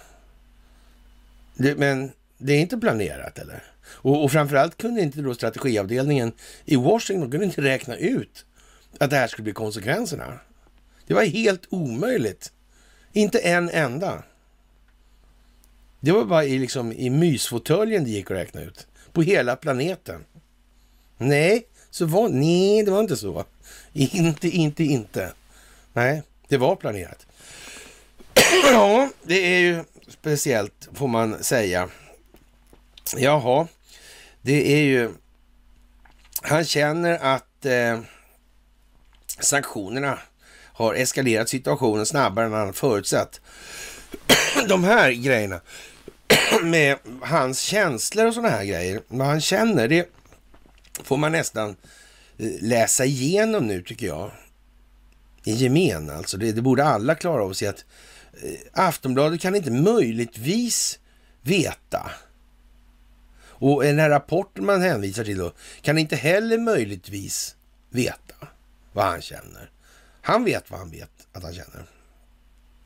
Ingen annan. Ja, det har gått snabbare än han förutsett och gått längre än han ser som rimligt, skriver man i en rapport här då. Ursäkta. Och utvecklingen ska ha inneburit att Putin blivit mer oberäknelig under bara de senaste dagarna efter att invasionen inleddes. FBI noterar också i rapporten att bristen på tillförlitlig information i Ryssland kring upptrappningen inför och efter invasionen innebar att inte ens landets mest mäktiga förstod vad som var på gång. Mm, så då. Alltså, då tar vi det igen här alltså. Informationen i Ryssland kring upptrappningen inför och efter invasionen innebar att inte ens landets mest mäktiga förstod vad som var på gång. Okej. Okay. Det visste man vad de förstod för det första. Och om inte ens de visste det, vilka visste det då? då? De som skriver i tidningen Aftonbladet, eller vad, vad är frågan om? Ja, FBI's rapport hänvisar man till då. En anonym rapport. Mm. Ja, ja, ja, ja, ja. Det har lett till att folk med möjlighet att lämna Ryssland innan sanktionerna stängde gränser och flygplatser blev kvar i landet, skriver CNN här. Och jag vet inte om man inte ska liksom lämna det där, för det blir bara dummare. Och sen håller det på så här och det blir fler sanktioner mot eliten och så vidare. Men det där är ju som sagt en helt annan pryl alltså. Det är, ja. Fler sanktioner, ja. Enligt CNN ser andra federala myndigheter rapporten som tillräckligt intressant för att man ska efterfrågat ytterligare information från källan. Vänta nu, känner vi igen nu det här? Man ska vara försiktig med vad man önskar sig. Mm. Det är ju lite speciellt får jag nog säga. Ja, vi får väl eh, nästan tänka oss att de här beslagtagna lyxjakterna och... Mm. På temat Lundin alltså. Mm. Vad som komma skall. Ja, ja. ja. Oj. Det var inte meningen. Så. Det är ju lite sådär eljest får man nästan säga när det här drar på på det här viset. Och jag vet inte om det ska bli... För nu kommer vi alltså till det absolut värsta som har stått i Svenska Dagbladet under hela min levnadsbana. Och det är fan inte vad som helst. Det är Bill Browder alltså. Han med Hermitage Foundation. Och det är alltså någonting helt makalöst alltså. Och jag har skrivit så här i ingressen, alltså idag är det jävlar med fredagsmys for real alltså. För där sjöng den feta damen sin svanesång och Bill Browders roll blev uppenbar en riktig joyride alltså. Och det är precis vad det här är för någonting. Alltså det är det värsta som har varit alltså. Här finns Putins miljarder, skriver Bill Browder. Och vi anar väl ganska snabbt då vad det här handlar om. Vi fortsätter så här, för det är ju verkligen mycket viktigt nu att frysa såväl oligarkernas konton såväl som Vladimir, Vladimir Putins konton då för att eh, total mega verkligen bringa klarhet i hela saken. Alltså. Så detta måste ju helt enkelt till slut bli en uppgift för amerikanska IRS och SEC alltså. Eftersom det med all säkerhet handlar om dollarvaluta utanför Ryssland alltså. Ja, ja mm. mm. Han lär ju ha stålarna i offshorebankerna då i, i skatteparadisen, han Putinsson där då. då. Eller ja, sådär. Och, och, den revisionen, alltså när man gör den här då för att revidera Vladimir Putin och hans polare där som är oligarker då.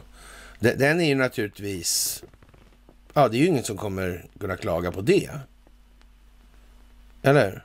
Det är det ju inte.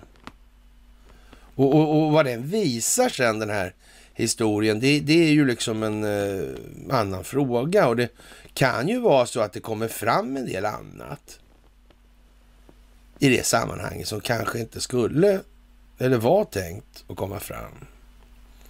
Det är ungefär som med den här, eh, man talar om att Zelensky har en massa tillgångar hit och dit.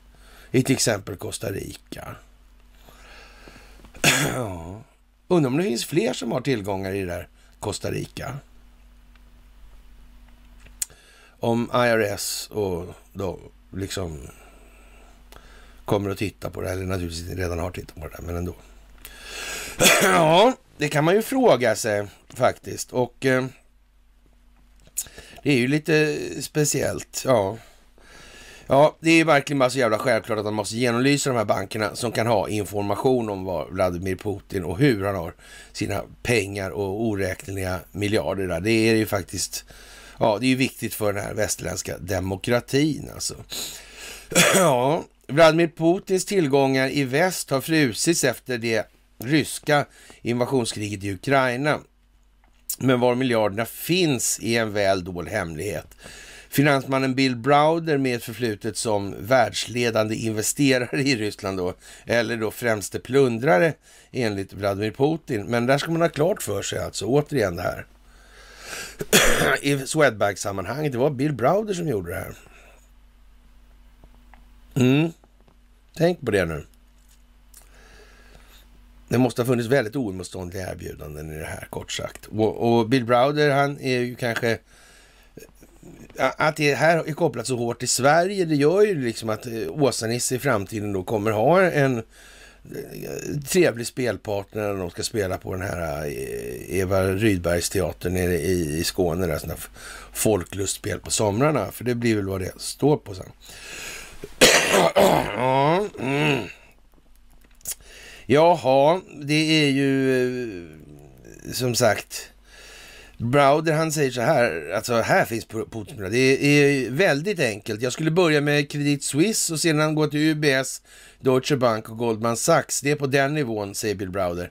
Han tvivlar inte en sekund på att de här tjänstemännen på storbankerna jobbar med den här typen av transaktioner och upplägg och vet vad de håller på med. De är fullt inblandade, de har kontakt med oligarkerna, företrädare på daglig basis. Och, och, det behöver ju inte vara fel alltså. Det är förmodligen helt rätt alltså. Men eh, verkligheten är nu den att det kommer visa sig vara några andra än just de här. Men och, och, om de ska utreda de här, eh, eh, eh, alltså de här oligarkerna som kan vara med Putin då, om det då finns några sådana överhuvudtaget då, och Vladimir Putin själv. Ja, då, det kan man ju inte säga nej till att man gör, men man råkar då springa på en massa andra i de här sammanhangen när man tittar på de här bankerna och, och hur, hur pengarna har rört sig och så vidare. Det är ju liksom inte, det kan man inte lasta Vladimir Putin för i alla fall. Och inte Donald Trump heller. Nej, och ingen kan säga nej till det. Och det är i den västerländska demokratins namn man gör det här. Men det är fantastiskt. Kan det bli bättre? Nej, det kan det inte. Jaha, och eh, ja, de är alltså fullt inblandade på daglig basis i det här till och med. Det är ju inte så lite kanske, kan man tycka. Och eh, västländernas beslut att frysa Putins och oligarkers tillgångar är än så länge bara eh, av symboliskt värde enligt Browder. Deras pengar förs nämligen ut via bulvaner, vänner och familjemedlemmar. För att komma åt detta bedriver Browder just nu en lobbykampanj mot G7-ländernas regeringar för att få plats betydligt hårdare lagstiftningar som tvingar fram visselblåsare. Jaha. Mm. ja, de finansiella rådgivare som gjort de här uppläggen ute i bankerna måste ses som brottslingar om de inte avslöjar vad de vet. Vi måste skapa motiv för visselblåsare med hot om straff, säger han. På pappret tjänar Vladimir Putin ungefär som en välavlönad svensk tjänsteman, lite drygt 110 000 kronor per månad, rapporterar tidningen The New York Times. Till det kommer vad som påstås vara Putins bysantinska palats vid Svarta havet och lyxjakten Graceful, som också pekar ut som Putins. Graceful, enligt tidningen, är värd cirka 100 miljoner dollar, ska ha lämnat Tyskland i riktning mot Ryssland veckorna före invasionen av Ukraina. Men i själva verket är Putin en av världens allra rikaste enligt Browder, i klass med Elon Musk eller Jeff Bezos, minst. Okej, okay. det vet jag inte om det där var sista men var så bra skrivet av Svenska Dagbladet, men fine liksom. Nu måste folk liksom tänka, vad fan liksom. Men äh, de flesta vet ju nu att de här techmiljardärerna, de är, det är marionetter för någon annan liksom. Okej, okay. men är, är Vladimir Putin också marionett åt Investor nu, eller vad är det de försöker säga? Nej, skämt åsido. Ja, och det, det, det, är ju liksom sådär. Browder gjorde en grov beräkning av Putins förmögenhet inför en senatsutfrågning 2017 och kom fram till att det rörde sig om eh, någonstans kring 200 miljarder, cirka 1950 miljarder spänn då. Och eh, trots Rubens kollaps och att värdet på depåvis i ryska eh, depåbevis i ryska bolag som gasbolaget, gasbolaget Gazprom och storbanken Sberbank nästan raderas ut på Londonbörsen i veckan räknar Browder med att Putins tillgångar har vuxit de senaste åren, alltså fem åren. Vi är långt norr om det här beloppet nu och, och även om jag inte gjort något försök att räkna på det nu, säger han. Eh, hur gör du en sån beräkning? När Putin eh, greps, grep Rysslands eh, rikaste oligark Mikhail Chodorkovskij, alltså Ryokos-gubben, 2003 vände sig de andra oligarkerna till honom och frågade vad vi skulle göra för att inte gå, vad de skulle göra för att inte gå samma öde till mötes. Putin svarade 50 procent. Okej, okay. ja men då så. Det är perfekt alltså. Mm. Ja, ja, ja, ja. Så det, det, kan man ju säga. Ja, det är nivån alltså. Eh, det har jag fått bekräftat från flera trovärdiga källor.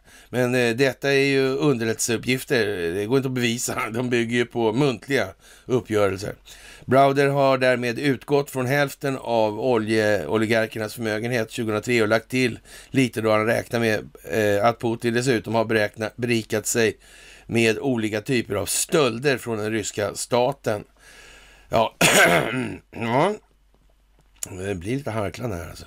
Med Putins miljarder inräknat tror Browder att det idag finns kanske ja, tusen miljarder dollar smutsiga ryska pengar ute på vift i västvärlden. Det är investerat i bolag, projekt, fastigheter eller placerat hos fondförvaltare. Browder ha, tror att Xi Jinping är redo att ge Putin en livlina i det trängda läget. Kriget och sanktionerna har gjort Kina till den sista ryska långivaren, helt utan moral. Xi kan pressa den desperata Putin att gå med på mycket fördelaktiga ekonomiska uppgörelser för Kina. Detta kan bidra till att förlänga Putins tid vid makten enligt Browder, som bedömer sannolikheten för en palatskupp i Moskva eller folkligt ryskt uppror som mycket liten på kort sikt. Ja, eh, kanske inte tio år, men, men, det kan säkert ta två år till innan Putin styre knäcks på ett eller annat sätt. Ja, kan man säga att han tröttnar på det där och, och då är det klart det här projektet, folkbildningsprojektet. Men för att läsa vidare då. USA-födde Browder är sedan eh, en tid eh, brittisk medborgare bosatt i London som under 20 års tid haft stort inflöde av rysk elit, vilket gett upphov till smeknamnet Londongrad.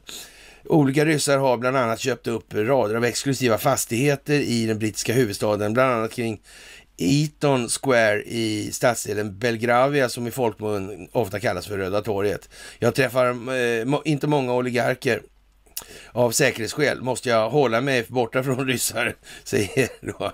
Ja, det kan man ju tänka sig att han måste. Ja. Då Putin vill döda mig, säger Browder. Okej. Okay.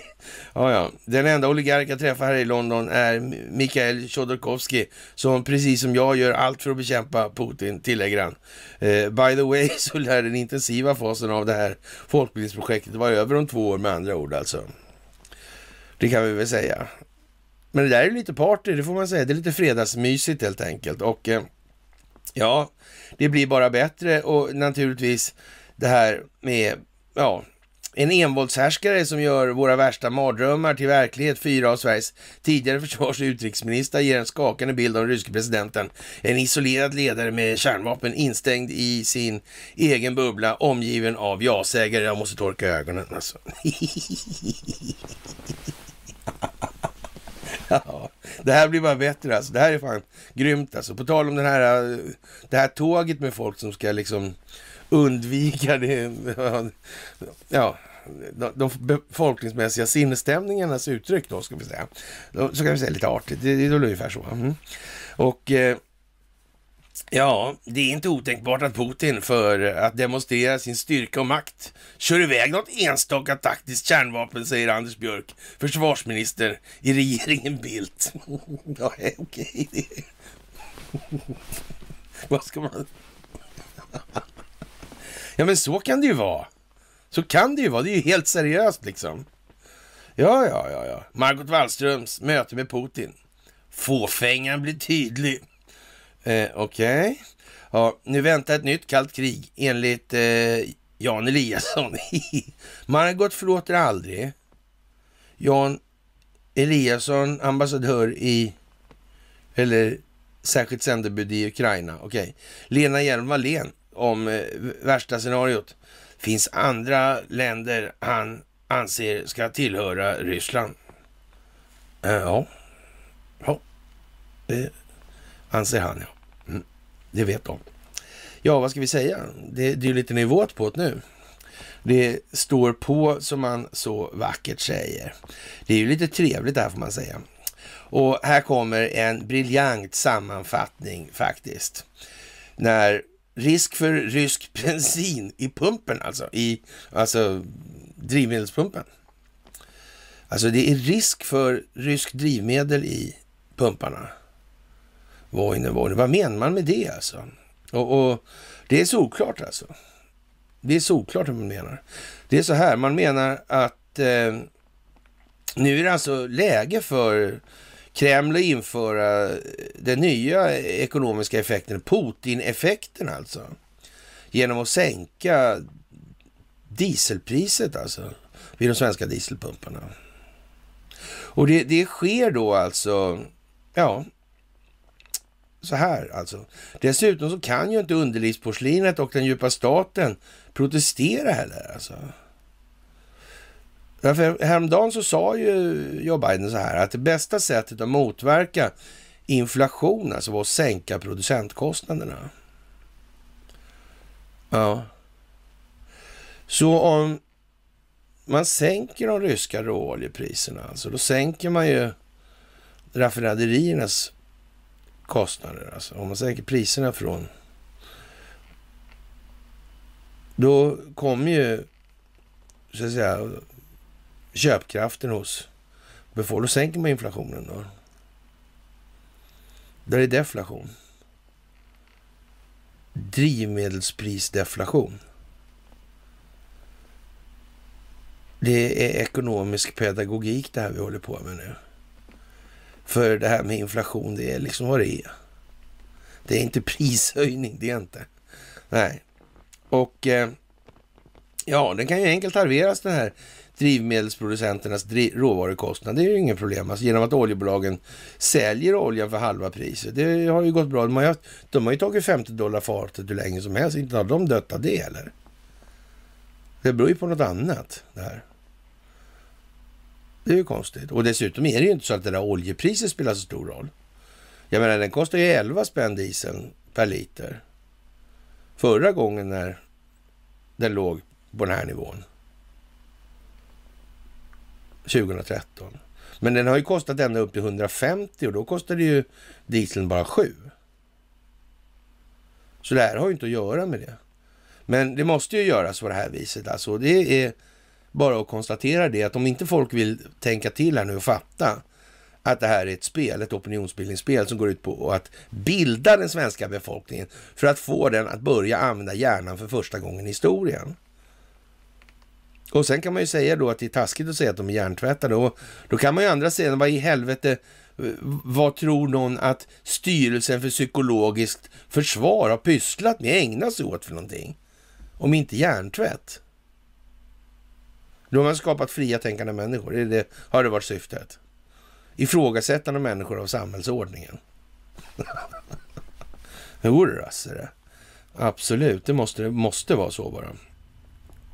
Ja, som sagt, den svenska befolkningen kommer alltså att få välja någonstans i det här. Alltså. Det är ju lite speciellt. Vi ska säga det också att eh, genom att oljebolagen säljer råoljan för halva priset, det har ju gått alltså några år tidigare, så är det ju liksom tur då just nu alltså att både Shell och BP har sålt sina verksamheter i Ryssland. Det är ju liksom... Det verkar ju vara som att den svenska befolkningen är dömd att upptäcka att välstånd har offrats på den falska solidaritetens altare. Och det kommer ta sig lite makabra uttryck alltså. Man kommer få stå på knä och önska att man aldrig någonsin hade bjudit in NATO i landet. Och de har ju passat på att träna hemvärnet på Gotland dessutom redan. Så det och så vidare och så vidare och så vidare. Mm. Ja. Och sen blir dieseln bara dyrare och dyrare. Ja, det är kanske är lika bra att Donald Trump och Vladimir Putin kommer överens och tar med sig Xi på en gång. Och så, en gång så träffas de på Guldbron. Gör de upp där och säger hej.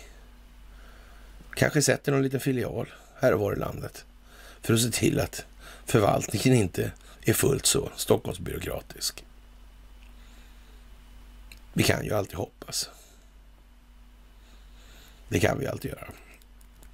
Så vi kommer att få välja och eh, mellan plånboken och eh, rysshatet. Och det är ju bra för svensken. Då får en syn på sin egen själ.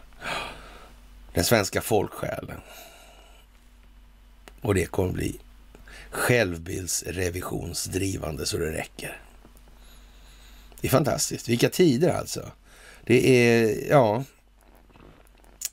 det är någon, ja vad ska vi säga, någon frågar, alltså frågan är om svensken som mentalt själsligt fenomen finns kvar efter den inre härdsmältan som ett sådant scenario medför. Jag vet faktiskt inte alltså. Det är ju klart att det... Ja, ja, alltså många kommer ju tycka att det är ju liksom lite magstarkt alltså. Och, och ja, jag vet inte, men vad, vad ska det annars bli då? Vi, vad sägs om vi ska börja leva i verkligheten? Så det skulle vara rätt skönt alltså. I en viss trygghet. Tycker jag nog.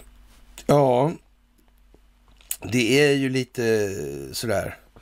Och eh, det här är, den här är ju liksom, vi har ju Granholm här i USA och vi har ju det här med reaktorerna och så vidare. Och det börjar ju lukta lite grann som att Granholm rent av, det är ju sent tillkommen i det här alltså.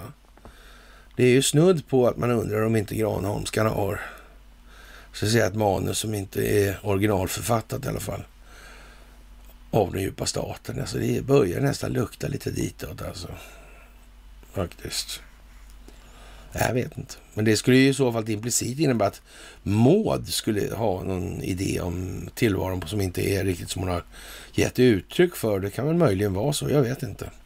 Som sagt, Ericsson, de ordnade sin roll då i USA med hjälp av Isis och Ericsson ordnade sin roll i Ryssland eh, genom det som sker i Ukraina i det här och Ericssons roll i Kina kommer att ordnas av Kina genom vad som kommer att ske i Taiwan.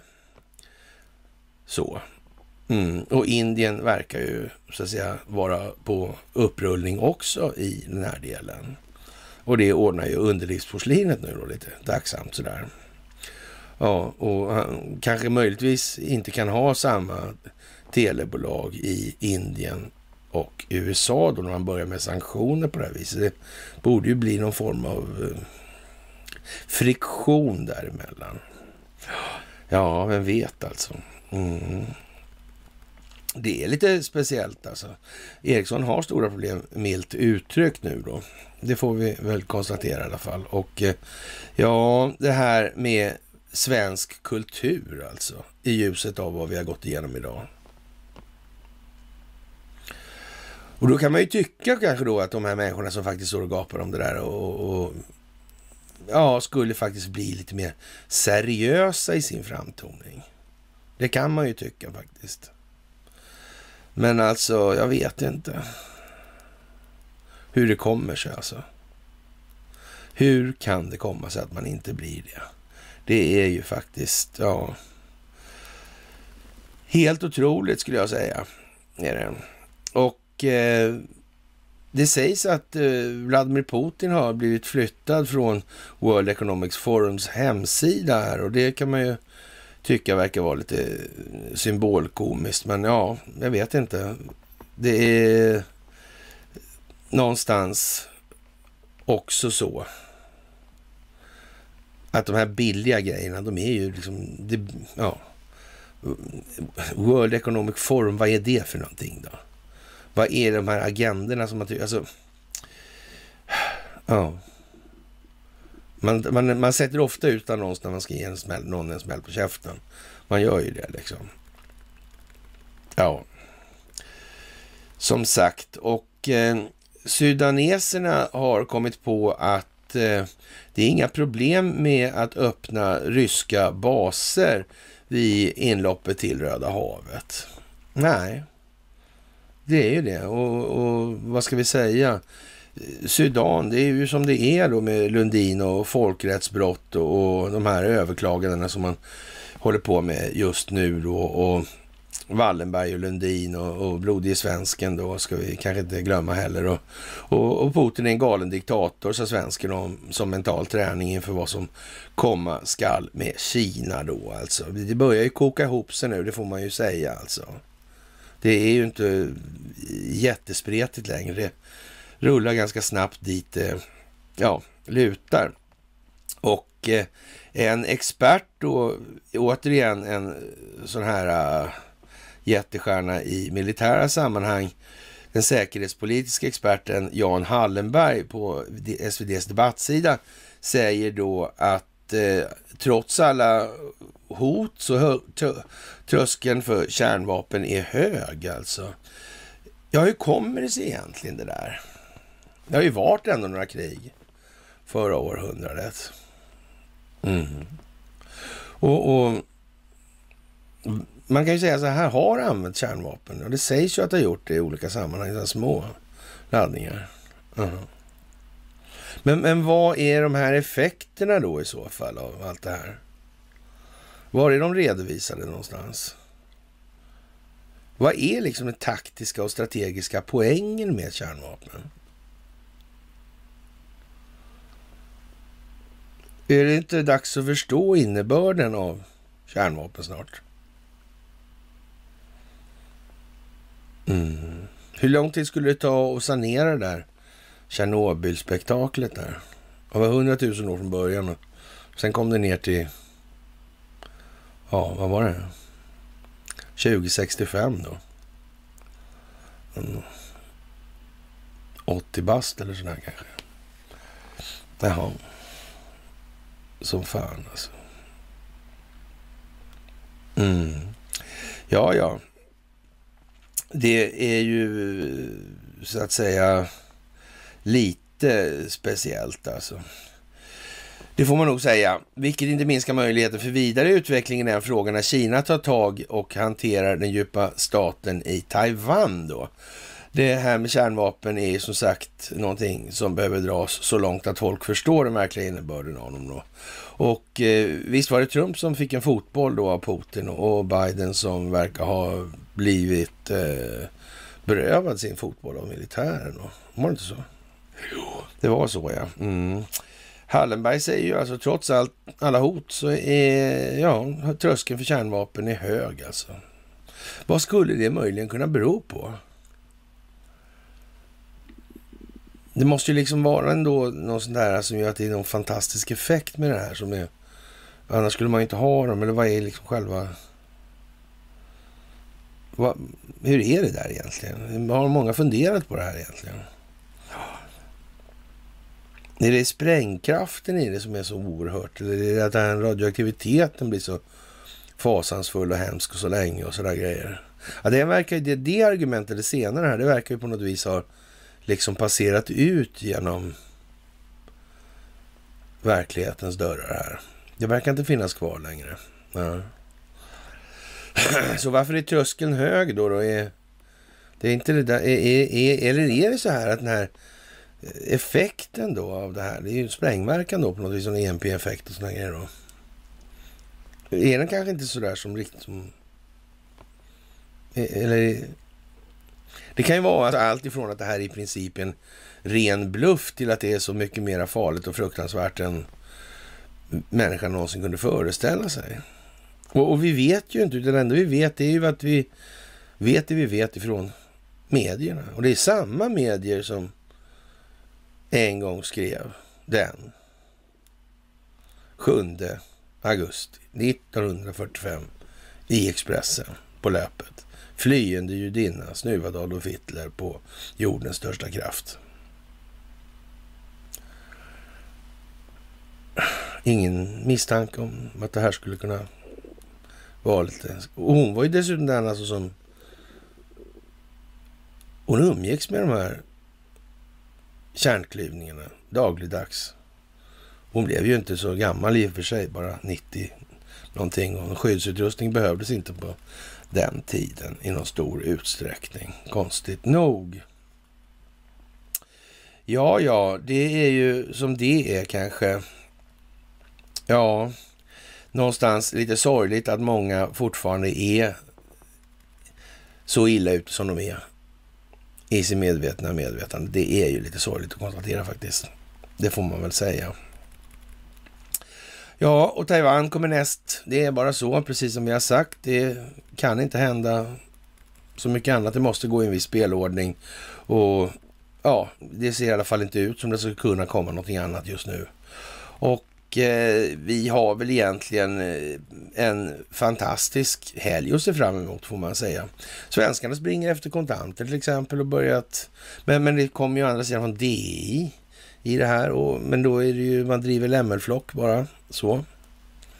Och eh, det innebär ju någonstans att någon har sagt åt. Nu gör vi så här istället. Ja. Så är det ju i det här. Det handlar om optiken. Det handlar om att skapa bilder i det här. Och eh, det är ju lite anmärkningsvärt får man väl eh, säga att det går att uttrycka i princip i klartext och precis som eh, ja, Peking kommer invadera Taiwan eh, ja, snarare tidigare än senare eh, förutser Donald Trump. Då. Och det är ju liksom ingen vågad gissning i det fallet. Det är ju bara som det är. Och när ja, svenska politiker och tidningar låter som de gör i de här sammanhangen, då är det ju jättespeciellt. Och som sagt, när man börjar tala om att man kommer nominera Donald Trump som talman i ljuset av vad som exponeras i de här valfusksammanhangen. Ja, då kan vi ju säga så här, det är ju hyfsat snitslad bana nu. Och nu handlar det ju bara om att få med oss de andra på det här. Och det klarar vi. För ni gör det här helt fantastiskt. Helt otroligt bra. Och eh, vi drar på föreläsningsturné och vi ska ha en avslutning i Stockholm. Och eh, de här arrangemangslistorna, de håller Conny i lite grann då, så då kan ni väl titta på hans sida och kontakta honom i de här sammanhangen. Och det kommer bli en rad tjusiga arrangemang faktiskt, helt säkert. Och eh, med en final i Stockholm då. Och och eh, som sagt, ni ska ha det största av tack för att ni gör just det ni gör och att vi får göra det här tillsammans med er. Och eh, med det så vill jag önska er en trevlig helg och eh, händer inget katastrofalt oförutsett eller katastrofalt jätteroligt sådär, då återkommer vi och syns på måndag. Så önskar jag en trevlig helg med det. Hej!